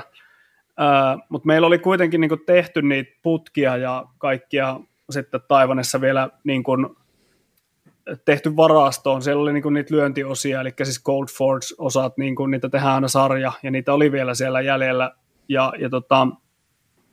Sitten vielä tuli lisäksi tämä niinku yleinen niinku pulaa kaikesta, että siis tämä on ihan jäätävä, siis silleen, että Taiwanissa ne ei saa materiaalia, että siellä ei vaan niinku löydy materiaalia, että alumiinia ei saa. Ja mä oon koittanut miettiä, että mä en oikein tiedä, mistä se johtuu, koska siis siinä on Kiina vieressä, mutta rajoittaakohan Kiina jotenkin sitä materiaalin saantia tai jotain vastaavaa, en osaa sanoa. Mutta niin kuin mä olin miettinyt sitä pitkään, että miten sitä uudistetaan, ja sitten oikeastaan tuli tällainen tilaisuus, että hei, mä otan taas tämän pöydälle, että mä mietin, että miten tästä saisi, niin kuin, että saisiko tästä jotain hienoa aikaiseksi. Ja sitten kun mä oon tehnyt testejä nyt niin kuin viime vuonna uudella geometriakonseptilla, ja mulla on korkeampi keskiö ja näin, ja mä mietin silleen, että kun aikaisemmin mä mietin, että jos se laittaa tuohon noin toi ohjaankulman jyrkkäneen, että ei siihen voi laittaa metriiskaria, ja sitten mä rupesin miettimään, että niin, no mutta entäs jos me muutettaisiin se takaisin siihen, ja sitten mä rupesin katsoa niitä antiskvatteja ja vipusuhteita, kun mä mietin, että se menee vipusuhdekin pilalle, ja katsotaan, että tämä oikeastaan menee parempaan suuntaan näillä kaikilla. Eli vipusuhde muuttuu lähemmäksi sitä nykyistä, mitä me tehdään staminoissa, antiskvatti muuttuu lähemmäs sitä nykyistä, mitä me tehdään staminoissa, ja sitten tämä keskiön korkeus vielä tekee sitä näppäremmän käsitellä. Eli siis kun meillä on pitkä stabiili pyörä, niin keskiötä nostamalla me saadaan sitä leikkisyyttä siihen lisää. Ja niin kun poistamatta sitä suoran linjan jäätävää niin kun tasapainoisuutta. Eli tavallaan niin kun saadaan niin kun parempaan suuntaan vietyä sitä koko pyörän käyttäytymistä. Joo. Toi on ihan kiinnostava veto toi keskiön korkeuden nostaminen, kun aika yleinen trendi on pyöräalalla, että madalletaan keskiötä, kun tulee uusi geometria. Joo, ja tuohon niin kuin, mun on pakko heti heittää, että jengi epäilee sitä tosi paljon. Et meilläkin tuli yleisökysymys siitä, että tämä on nyt vaan joku teidän yritys myydä jotain jämärunkoja pois, tiedäkö? Että nyt on hyvä hetki ehkä vähän kertoa sitä, että miten te sitten lopulta päädyitte siihen, kuinka te testaatte, paljonko te olette testannut ja näin poispäin? No siis, jämärunkojahan ne ei ole, koska siis niin kuin mehän muutetaan sitä ihan hitsaamalla se emäputken kulma, että tietyllä tavalla onhan ne niin kuin, meillä oli varastossa niitä putkia, mutta meillä nyt niitä muutenkin pitää olla, että jos me tehdään jotain reklamaatiokeissejä tai muuta tämmöistä. Mutta siis, no siis se oli helppoa, kun Evolinkista pystyi tekemään sellaisen. Että siis niin kuin mä tilasin Worksin Works Componentsin sellaisen -2 ja huitasin siihen meidän hyllystä 140 Stamina-iskari, koska se vipusuhde on melkein sama ja ei muuta kuin vetoja. Sillähän se niin kuin selviää. Ja siis mulla oli se jo, tää keskiön nostaminen on ollut jo, siis mä oon sitä suunnittelu jo viimeiset 2 vuotta, että se seuraava geometrinen päivitys, mikä tullaan adaptoimaan todennäköisesti myös muualla, on keskiön nostaminen sen sijaan, että se mennään alaspäin. Siinä on monta syytä. No yksi oli tämä käsiteltävyys, eli siis kun meillä on pitemmät geometriat, me halutaan tehdä manuaalia ja sitten niin painopistettä, kun siirretään ylöspäin, niin manuaali lähtee helpommin ja painopiste, kun siirretään, tai siis nostetaan sitä keskiötä, niin jaloille tulee enemmän tilaa, kääntyy mutkissa, saadaan enemmän pyörää kallistettua helpommin. Keskiötä, kun nostetaan ylöspäin, niin myös perse nousee ylöspäin takarenkaasta, eli niin kuin monella valmistajalla joutuu tekemään mulletin, koska keskiö on niin matala, että pienet jalat ei vaan niin kuin riitä siihen 2.9 mittaan,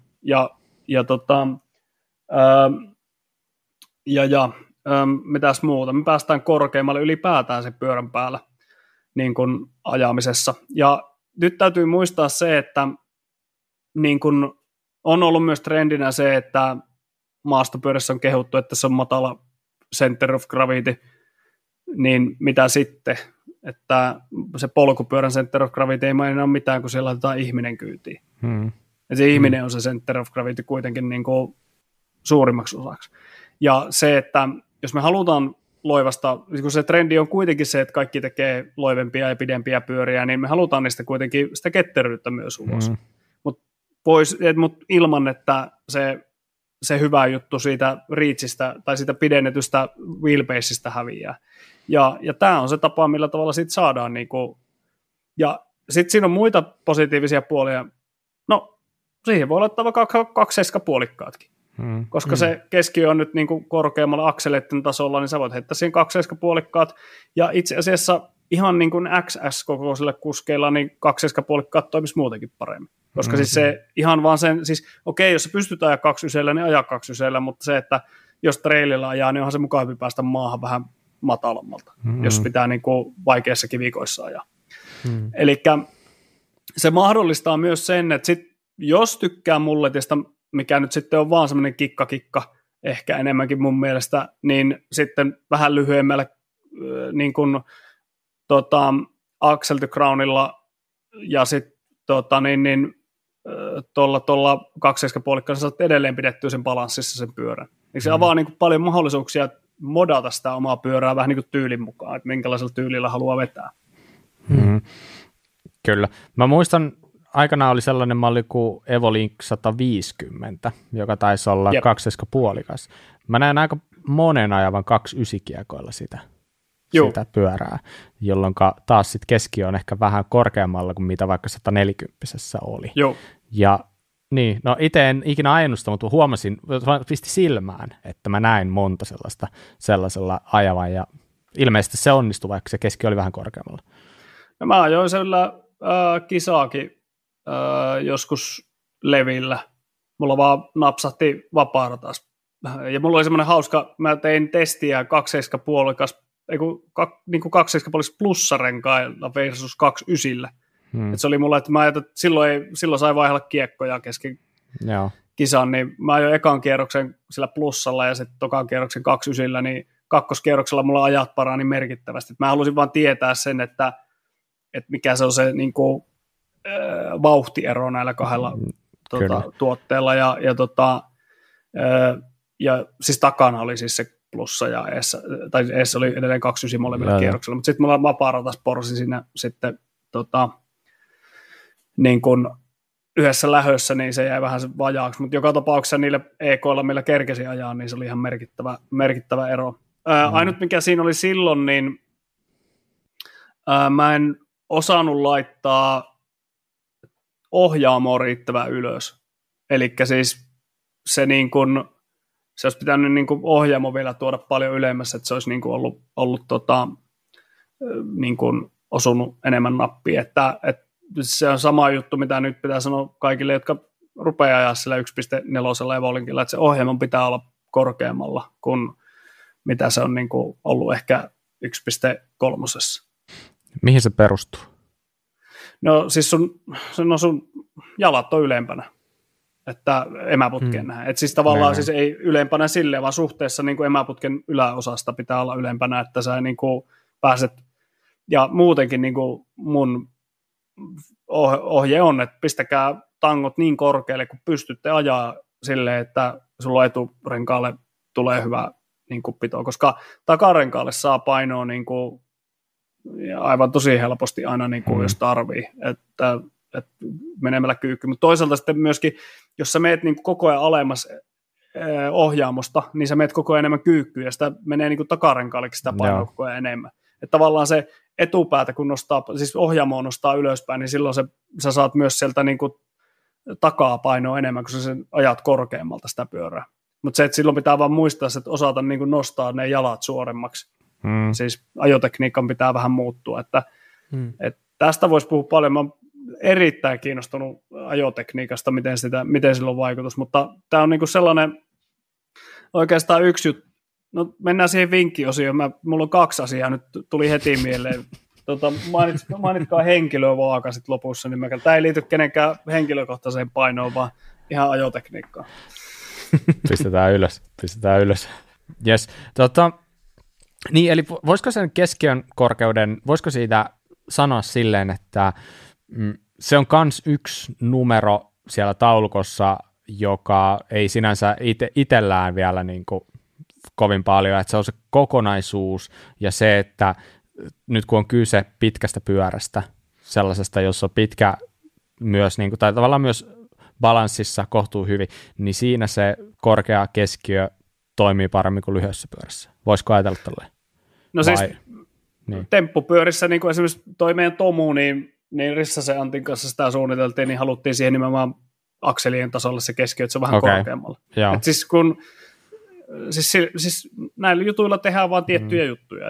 Et jos halutaan ketteryyttä, niin nostetaan vähän keskiötä. Jos halutaan, että se menee niin kuin vakaasti suoraan enemmän, niin mistä se alemmas. Mutta kun täytyy muistaa, mistä tullaan. Vähän niin kuin just näissä terielipyörissä, niin ne on maantiepyörien peruja ja sitten keskiön korkeudetkin on 2.6 peruja. Et silloin niin kuin keskiöt meinasi nousta vähän liian tai siis silleen, että niin ne oli akseleista ylempänä ja sitten kammet kopsuu maahan, niin sitten niin tavallaan nyt on menty 2.9 ja jätetty se 2.6 keskiön korkeus, koska suuri osa niin tuolla maailmalla mittaa keskiön korkeuden maahan, eikä akseleihin. Ja niin kun kiekko koko on muuttunut aika radikaalisti tässä välissä, niin tavallaan, että sitten vaan niin kun ollaan ajateltu, että maasta se ton verran riittää, niin kammet pyörii vielä hyvin. Joo, totta. Hei, siirrytäänpä tuohon seuraavaan, niin kuin täysin seuraavaan tekniikkaan niin sanotusti. Eli mä en itse asiassa ihan tarkkaan tiedä, mutta se tuli 2017-2018 aikoihin, eli teidän ensimmäinen koneistettu pyörä, eli Machine.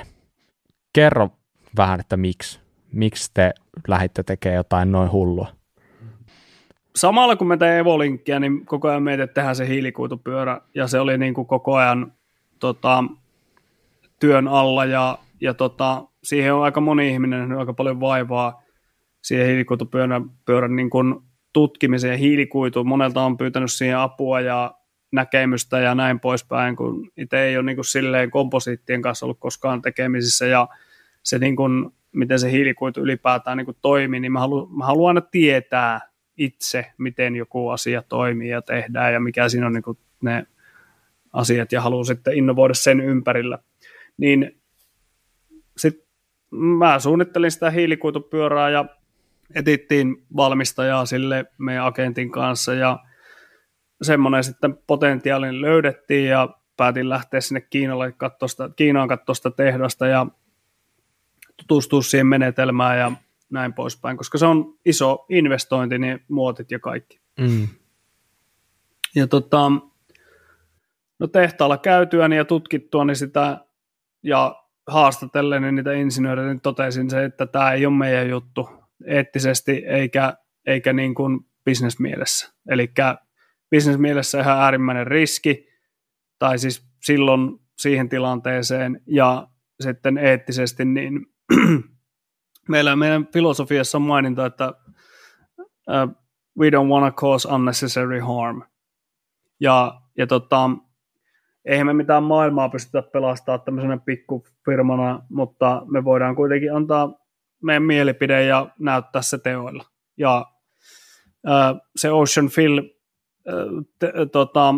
kommentti sieltä niiltä insinööriltä sitä leikkuujäteestä, niin se oli semmoinen viimeinen niitti meille, että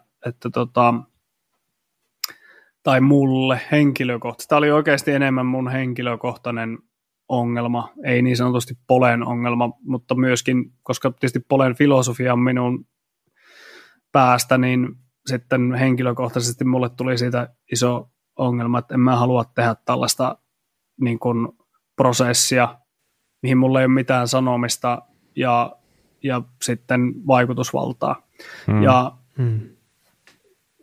Lähdin sitten sieltä Kiinasta pois ja Hongkongissa pyörin pari päivää hotellissa, kävelin ympäri sitä kaupunkia ja mietin, että mitähän mä tekisin nyt sitten, että kuitenkin niin kuin, Mun mielestä ne alumiinipyörät on hienoja ja se on hieno materiaali ja mä en näe tuossa hiilikuidussa enää mitään hienoa, enkä silleen vähän tietysti muotoilijanakin meni niin kuin tietyllä tavalla unelmat valuu viemäriin, niin sanotaan, kun mä halusin tehdä hienon pyörän, sit kun alumiini rajoittaa sitä niin kuin muotoilullista puolta siinä. Ja ei mulla ollut mitään ideaa siinä kohtaa, että mitä mä tekisin sitten niin kuin silleen, että ajattelin, että no jatketaan näillä alumiinipyörillä sitten ja ehkä ruvetaan jotain hydroformausta tekemään sitten niille putkille ja tälleen. Ja mä rupesin miettimään sitä, että jotain innovatiivista tässä nyt on keksittävää, että Euroopassa jos ruvettaisiin ainakin tekemään näitä pyöriä tai jotain. Ja siitä sitten lähti semmoinen ideariihi käyntiin, mä rupesin miettimään kaikkia vaihtoehtoja ja tietysti oli hienoa se siinä, että kaikki Polella oli niin kuin mun takana siinä, kun mä sanoin, että mä en halua tehdä tätä, niin meillä oli kuitenkin siinä vaiheessa jo sijoittajia mukana ja muuta, että ne oli niin kuin samaa mieltä, että ei tehdä.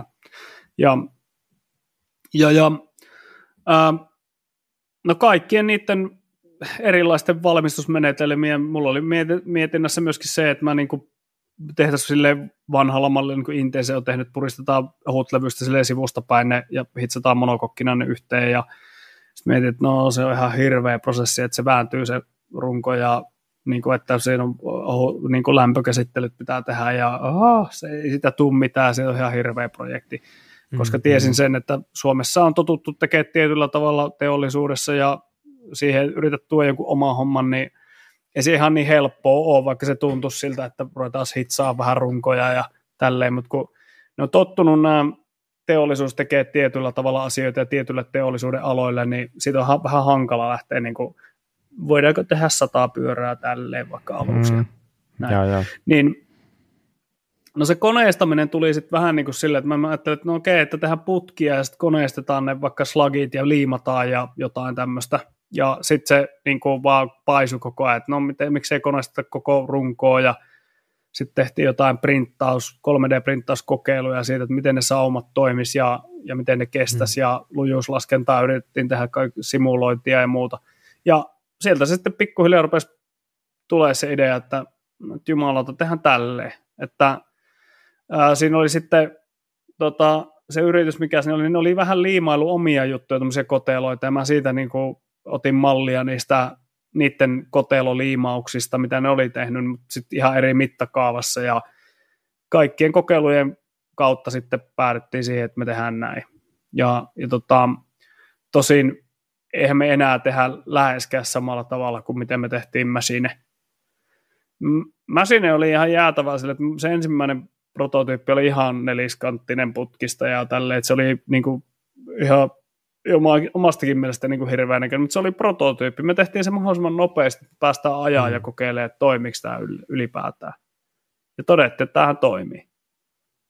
Ja siinä on niin paljon, siis toi CNC-koneistuminen, se avaa niin paljon kaikkia ovia erilaisia juttuja. Ja voin sanoa, että on tulossa aivan jäätäviä juttuja vielä tässä tulevaisuudessa liittyen siihen teknologiaan niin meiltä.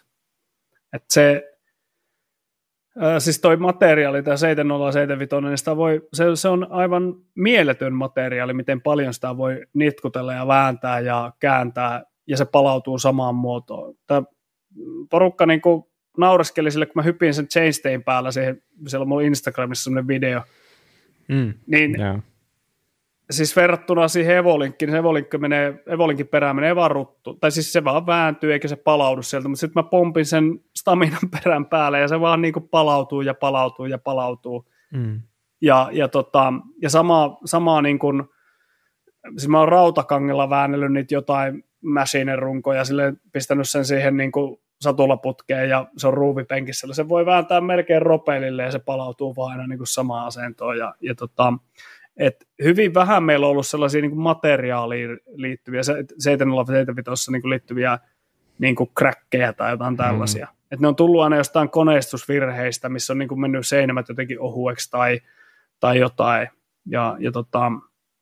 Ne on yleensä ollut niitä liimasaumoihin liittyviä ongelmia, mitä on tullut sitten niin kuin näissä niin kuin reklamaatiohommissa, mutta niissäkin ollaan niin kuin menty valovuosi eteenpäin, niin kuin vaikka vuoden takaisin. Mm.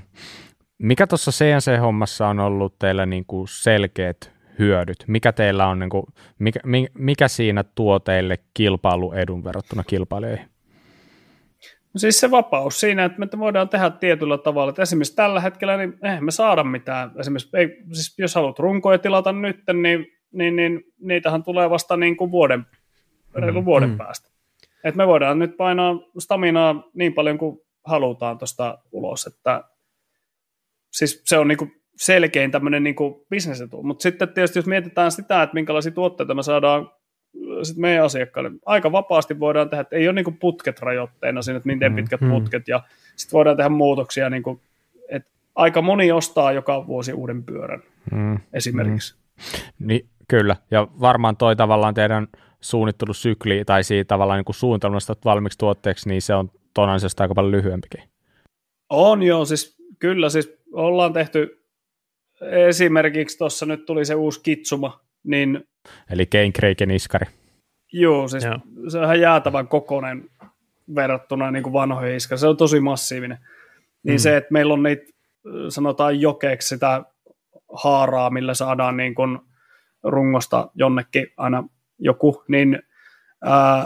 niin se, että tämä ei käy tähän, että se ottaa kiinni siihen, niin ei mitään muuta kuin tehtiin ohjelmaan pieni muutos ja sieltä seuraavat tulee Kitsuma compatible ulos. Aivan. Mainitsit tuossa 3D-tulostuksen, että olette sitäkin testaillut, mutta ette ole vielä ainakaan siihen päätynyt. Oletteko kuinka vakavasti sitä harkinnut ja harkitsetteko edelleen? No ei siinä, siis en mä usko, että se on vielä hetkeen niin kuin millään tavalla niin kuin sarjatuotantomenetelmä. Robotbikessa sitä niin kuin tekijä nyt Athertonit jatkaa sitä, mutta siis silleen, että niillä on kuitenkin siinä se, ne tekee vaslugeja. Niin, pienten komponenttien valmistuksessa se toimii. Että joitain JG ja tällaisia niin varmaan voisi silleen miettiä, mutta kyllä toi siis CNC-teknologia on niin jäätävä, että kun sillä pystyy sarjaa painaa silleen, kun vähän optimoi, niin sitten saa niin kun paljon hienompia, niin kun, tai siis nopeammin tehtyä, ja sitten se materiaali on aina niin kun tiettyä, ja, kyllä. Ja näin poispäin. Et kyllä se, niin kun, mä en niin kun näe silleen siinä printtaamisessa, niin kun, siis silleen, että ainahan näyttää niitä hienoja, että siellä on jotain webbiä siellä sisällä ja tälleen, mutta mitäs hyötyä siitä on? Että tavallaan niin kuin, joo, sitten saa tehtyä tällaisia, että voi sinne niin kuin saada jotain semmoisia jänniä ratkaisuja tehtyä sitten kokonaisuudessa, mutta siis silleen, että kun niitä samoja hyötyjä saa, niin kuin, että siis silleen, että se on hankalaa siis selittää, että siitä ei saa semmoisia samanlaisia hyötyjä kuin sitten niin kuin solidista materiaalista. Sitten kuitenkin päädytään siihen, että tehdään putkia. Ja ne sellaiset niin kuin hienot webit siellä sisällä, niin ne jää niin kuin pois, todennäköisesti. Ja sitten niin kuin jos tehtäisikin vaikka printtaamalla kaikki. Tällä hetkellä ainakin 3D-tulostus on sellaisessa käytössä paljon, missä nimenomaan vaaditaan jotakin. On siis lähtökohta, että vaaditaan jotakin tosi monimutkaista muotoa, jota on haastavaa valmistaa muilla keinoin. Kyllä. Joo. Me tehdään tosi vaativaa muotoa periaatteessa, mutta hyvin yksinkertaisesti kuitenkin vielä niin kuin tälleen koneistamalla. Että se on siitä. Mutta en ota kantaa niinku mihinkään suuntaan, koska se teknologia on vielä nuori, mutta kyllä niinku suuri asiantuntijat sanoo niinku aika pitkälti aina kun sit kysyy niin, että ei sit tuu niinku sarjatuotantoa ja varsinkin isot kappaleet, niin se on vähän hankala siihen. Kyllä. Mä luulen, että kun toi CNC-homma teille tuli julki ja Machine tuli ulos, niin se oli varmaan sellainen tietynlainen harppaus sellaiseen niinku oikeasti niinku high-end niin kuin sarjaa niin sanotusti. Ja mä luulen, että sen pyörän suhteen ei ollut ehkä enää niin hirveästi ongelmaa siitä, että saako sitä testiin johonkin vai ei. Että mä luulen, että sitä oltiin ottamassa jo aika paljon. Että mä ainakin törmäsin useammassakin paikassa aikoinaan esimerkiksi sellaiseen yhteen britti tällaiseen technical editoriin kuin Seps Tottiin, joka oli muistaakseni jossain vaiheessa varmaan ihan setämiehelläkin sitä ajamassa sitä pyörää tai jossain Jyväskylässä kuitenkin, niin hän ainakin on useammassakin paikassa Masinea hehkuttanut tosi paljon, ja musta tuntuu, että ei tuskin oli pelkästään sen herran ansiota, mutta se lähti niin kuin saman tien mun mielestä aika hyvin, otettiin niin sanotusti aika hyvin vastaan se Masine. Kyllä, se otettiin hyvin vastaan, ja Seb, eli meillä päin Seppo, niin Seppo oli täällä kylässä ennen Masinen julkaisen Evolinkkejä kävi ajamassa täällä.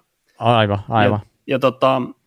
Ja käytiin Tahkolla ajamassa kanssa, ja muistan siitä, että mä kysyin siltä, että haluatko tehdä jotain muuta, kun sä tulet Suomeen, niin sanoin, että ei kun ajataan vaan pyörillä, niin no sittenhän ajettiin pyörillä silleen niin kuin yötä päivää, kun täällä oli sitten heinäkuu, niin mä vein sen yölenkkeille kanssa, kysyin siltä, kun pääsin kotiin, että pääsitkö perille hyvin, niin sitten voiko hän nukkua nyt? Kyllä, mutta siitä meni ehkä jopa yllättävän vähän aikaa joidenkin mielestä, että sitten tuli Stamina ulos. Olisiko se ollut, mitä siinä oli välissä?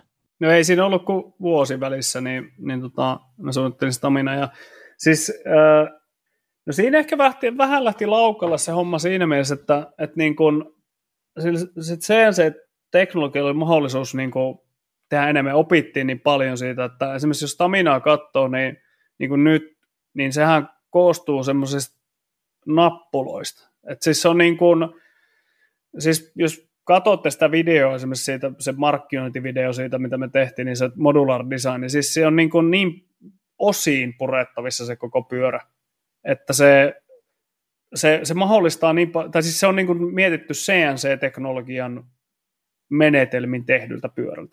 Että se on niin kuin enemmän sinne, niin kuin, että se tehdään, että Staminahan on silleen niin kuin Evolinkista koneistettu niin kuin malli. Toki siinä tuli niin kuin just se, että mä niin kuin tajusin, että hei, tätä jousitusta voi muuten lisätä aika paljon. Että se ei vaikuta siihen, että kun tekee vaan oikein se kinematiikan. Ja nyt sitten Staminassa, niin siis eihän vieläkään ole tullut niin pitkä joustusta 29 mistään, mikä on enduropyörä.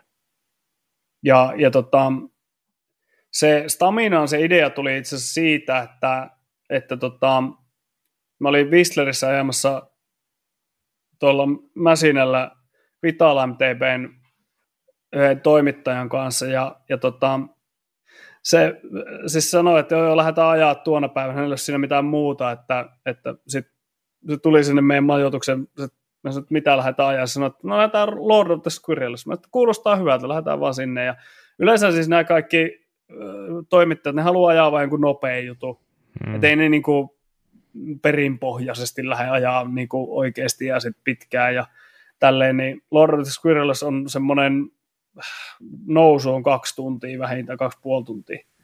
Ja mulla oli DH-renkaat eessä ja takana ja sitten siinä journalistipyörässä oli tietenkin sitten eksot ja kun mä ajoin parkkia sillä mun pyörällä koko ajan, niin että en mä jaksa vaihtaa näitä, pikkulenkki. Ja sitten se Joel Harwood, jonka mä ajattelin, niin se on ihan jäätävän kilpailuhenkinen jätkä. Ja sitten ajettiin kisaa sitä niin kuin mäkeä sinne ylös sinne huipulle. Ja eihän mulla ollut kuin pikkupullo vettä, ja sitten mä join sen vesiä sinne, ja sitten ylhäällä oli siellä Chain Reaction, tai anteeksi Snookproofin porukka siellä. Sitten ihmetteli, me tullaan sinne, niin otettiin ne kiinni, ja sitten painettiin siitä sitten alas, ja sitten samana päivänä menin sitten parkkiin vetää kuitenkin vielä niin kuin loppupäiväksi. Että tämmöinen hirveä niin kuin ihan kuolemanlenkki ja sitten vähän nukku siinä välissä ja sitten vaan parkki, että sitten loppupäivä vaan A-linjaa vedettiin. Ja sitten mä niin kuin rupesin miettimään, että jos tätä jousitusta kertaa voi lisätä näin paljon, niin miksei sitä voisi lisätä vaan enemmän. Ja mä haluaisin, että tehdään saman tien, kun meillä on tämä teknologia, tehdään saman tien heti seuraava malli. Tehdään se 180, että lähdetään vielä niin kuin enemmän keulit tälle. Ja kun se, että niin kuin se, mitä enemmän sulla on jousitusta, niin sitä mukavampi sitä ajaa ja sitä enemmän sä voit ajaa. Että se ei niin kuin tuu vartaloon se kaikki rasitus tälleen. Ja että tehdään semmoinen treilipyörä, millä voi oikeasti jäädä DH:ta melkein ja näin poispäin. Ja siitä se Stamina sitten lähti, että mä halusin niin kuin tehdä heti jotain niin kuin next level juttua. Ja no sitten meillä tuli se, Matti tuli mukaan kuvioihin ja sitten aloitettiin, että Johnson oli aina sillä Machineille jo niinku kauden EVS, niin sitten että pistetään Staminat sitten pojille. Ja, no sillä Staminallahan sitten Johnson ajoikin top 10 sitten heti seuraavana vuonna. Että se oli jäätävä niinku hyppy siitä, että niinku jätkät niinku sanoo saman tien, että tämä on ihan mieletöntä, miten niinku paljon eteenpäin täällä mentiin saman tien. Joellehän se oli isoin niinku muutos, kun se tuli niinku pienestä pyörästä suoraan. Joo. Mutta hei, Staminasta tosiaan, niin kuin tuossa mainittiinkin, niin siitähän julkaistiin nyt päivitys, tai sitä uudistettiin nyt. Kerro meille, mitä uudistusta Stamina koki? Hei, kiitos kun kuuntelit Leon haastattelun ensimmäisen osan. Juttua tuli tosi paljon, oikeastaan se tuli niin mahdottomasti, että haastattelu oli pakko jakaa 2 osaan. Ja nyt tässä oli ensimmäinen osa, ja toinen osa julkaistaan ihan lähipäivinä, joten pysypä kuulolla. Luvassa on juttua ja uutta tietoa muun muassa siitä tulevasta sähköpyörästä, joten kannattaa pysyä linjoilla. Kuraläppä löydät Instasta nimellä Kuraläppä ja mailia meille voi lähettää osoitteeseen kuralappamedia@gmail.com. Hei, kiitos tästä ja palaamme asiaan taas pikapuolella. Moikka!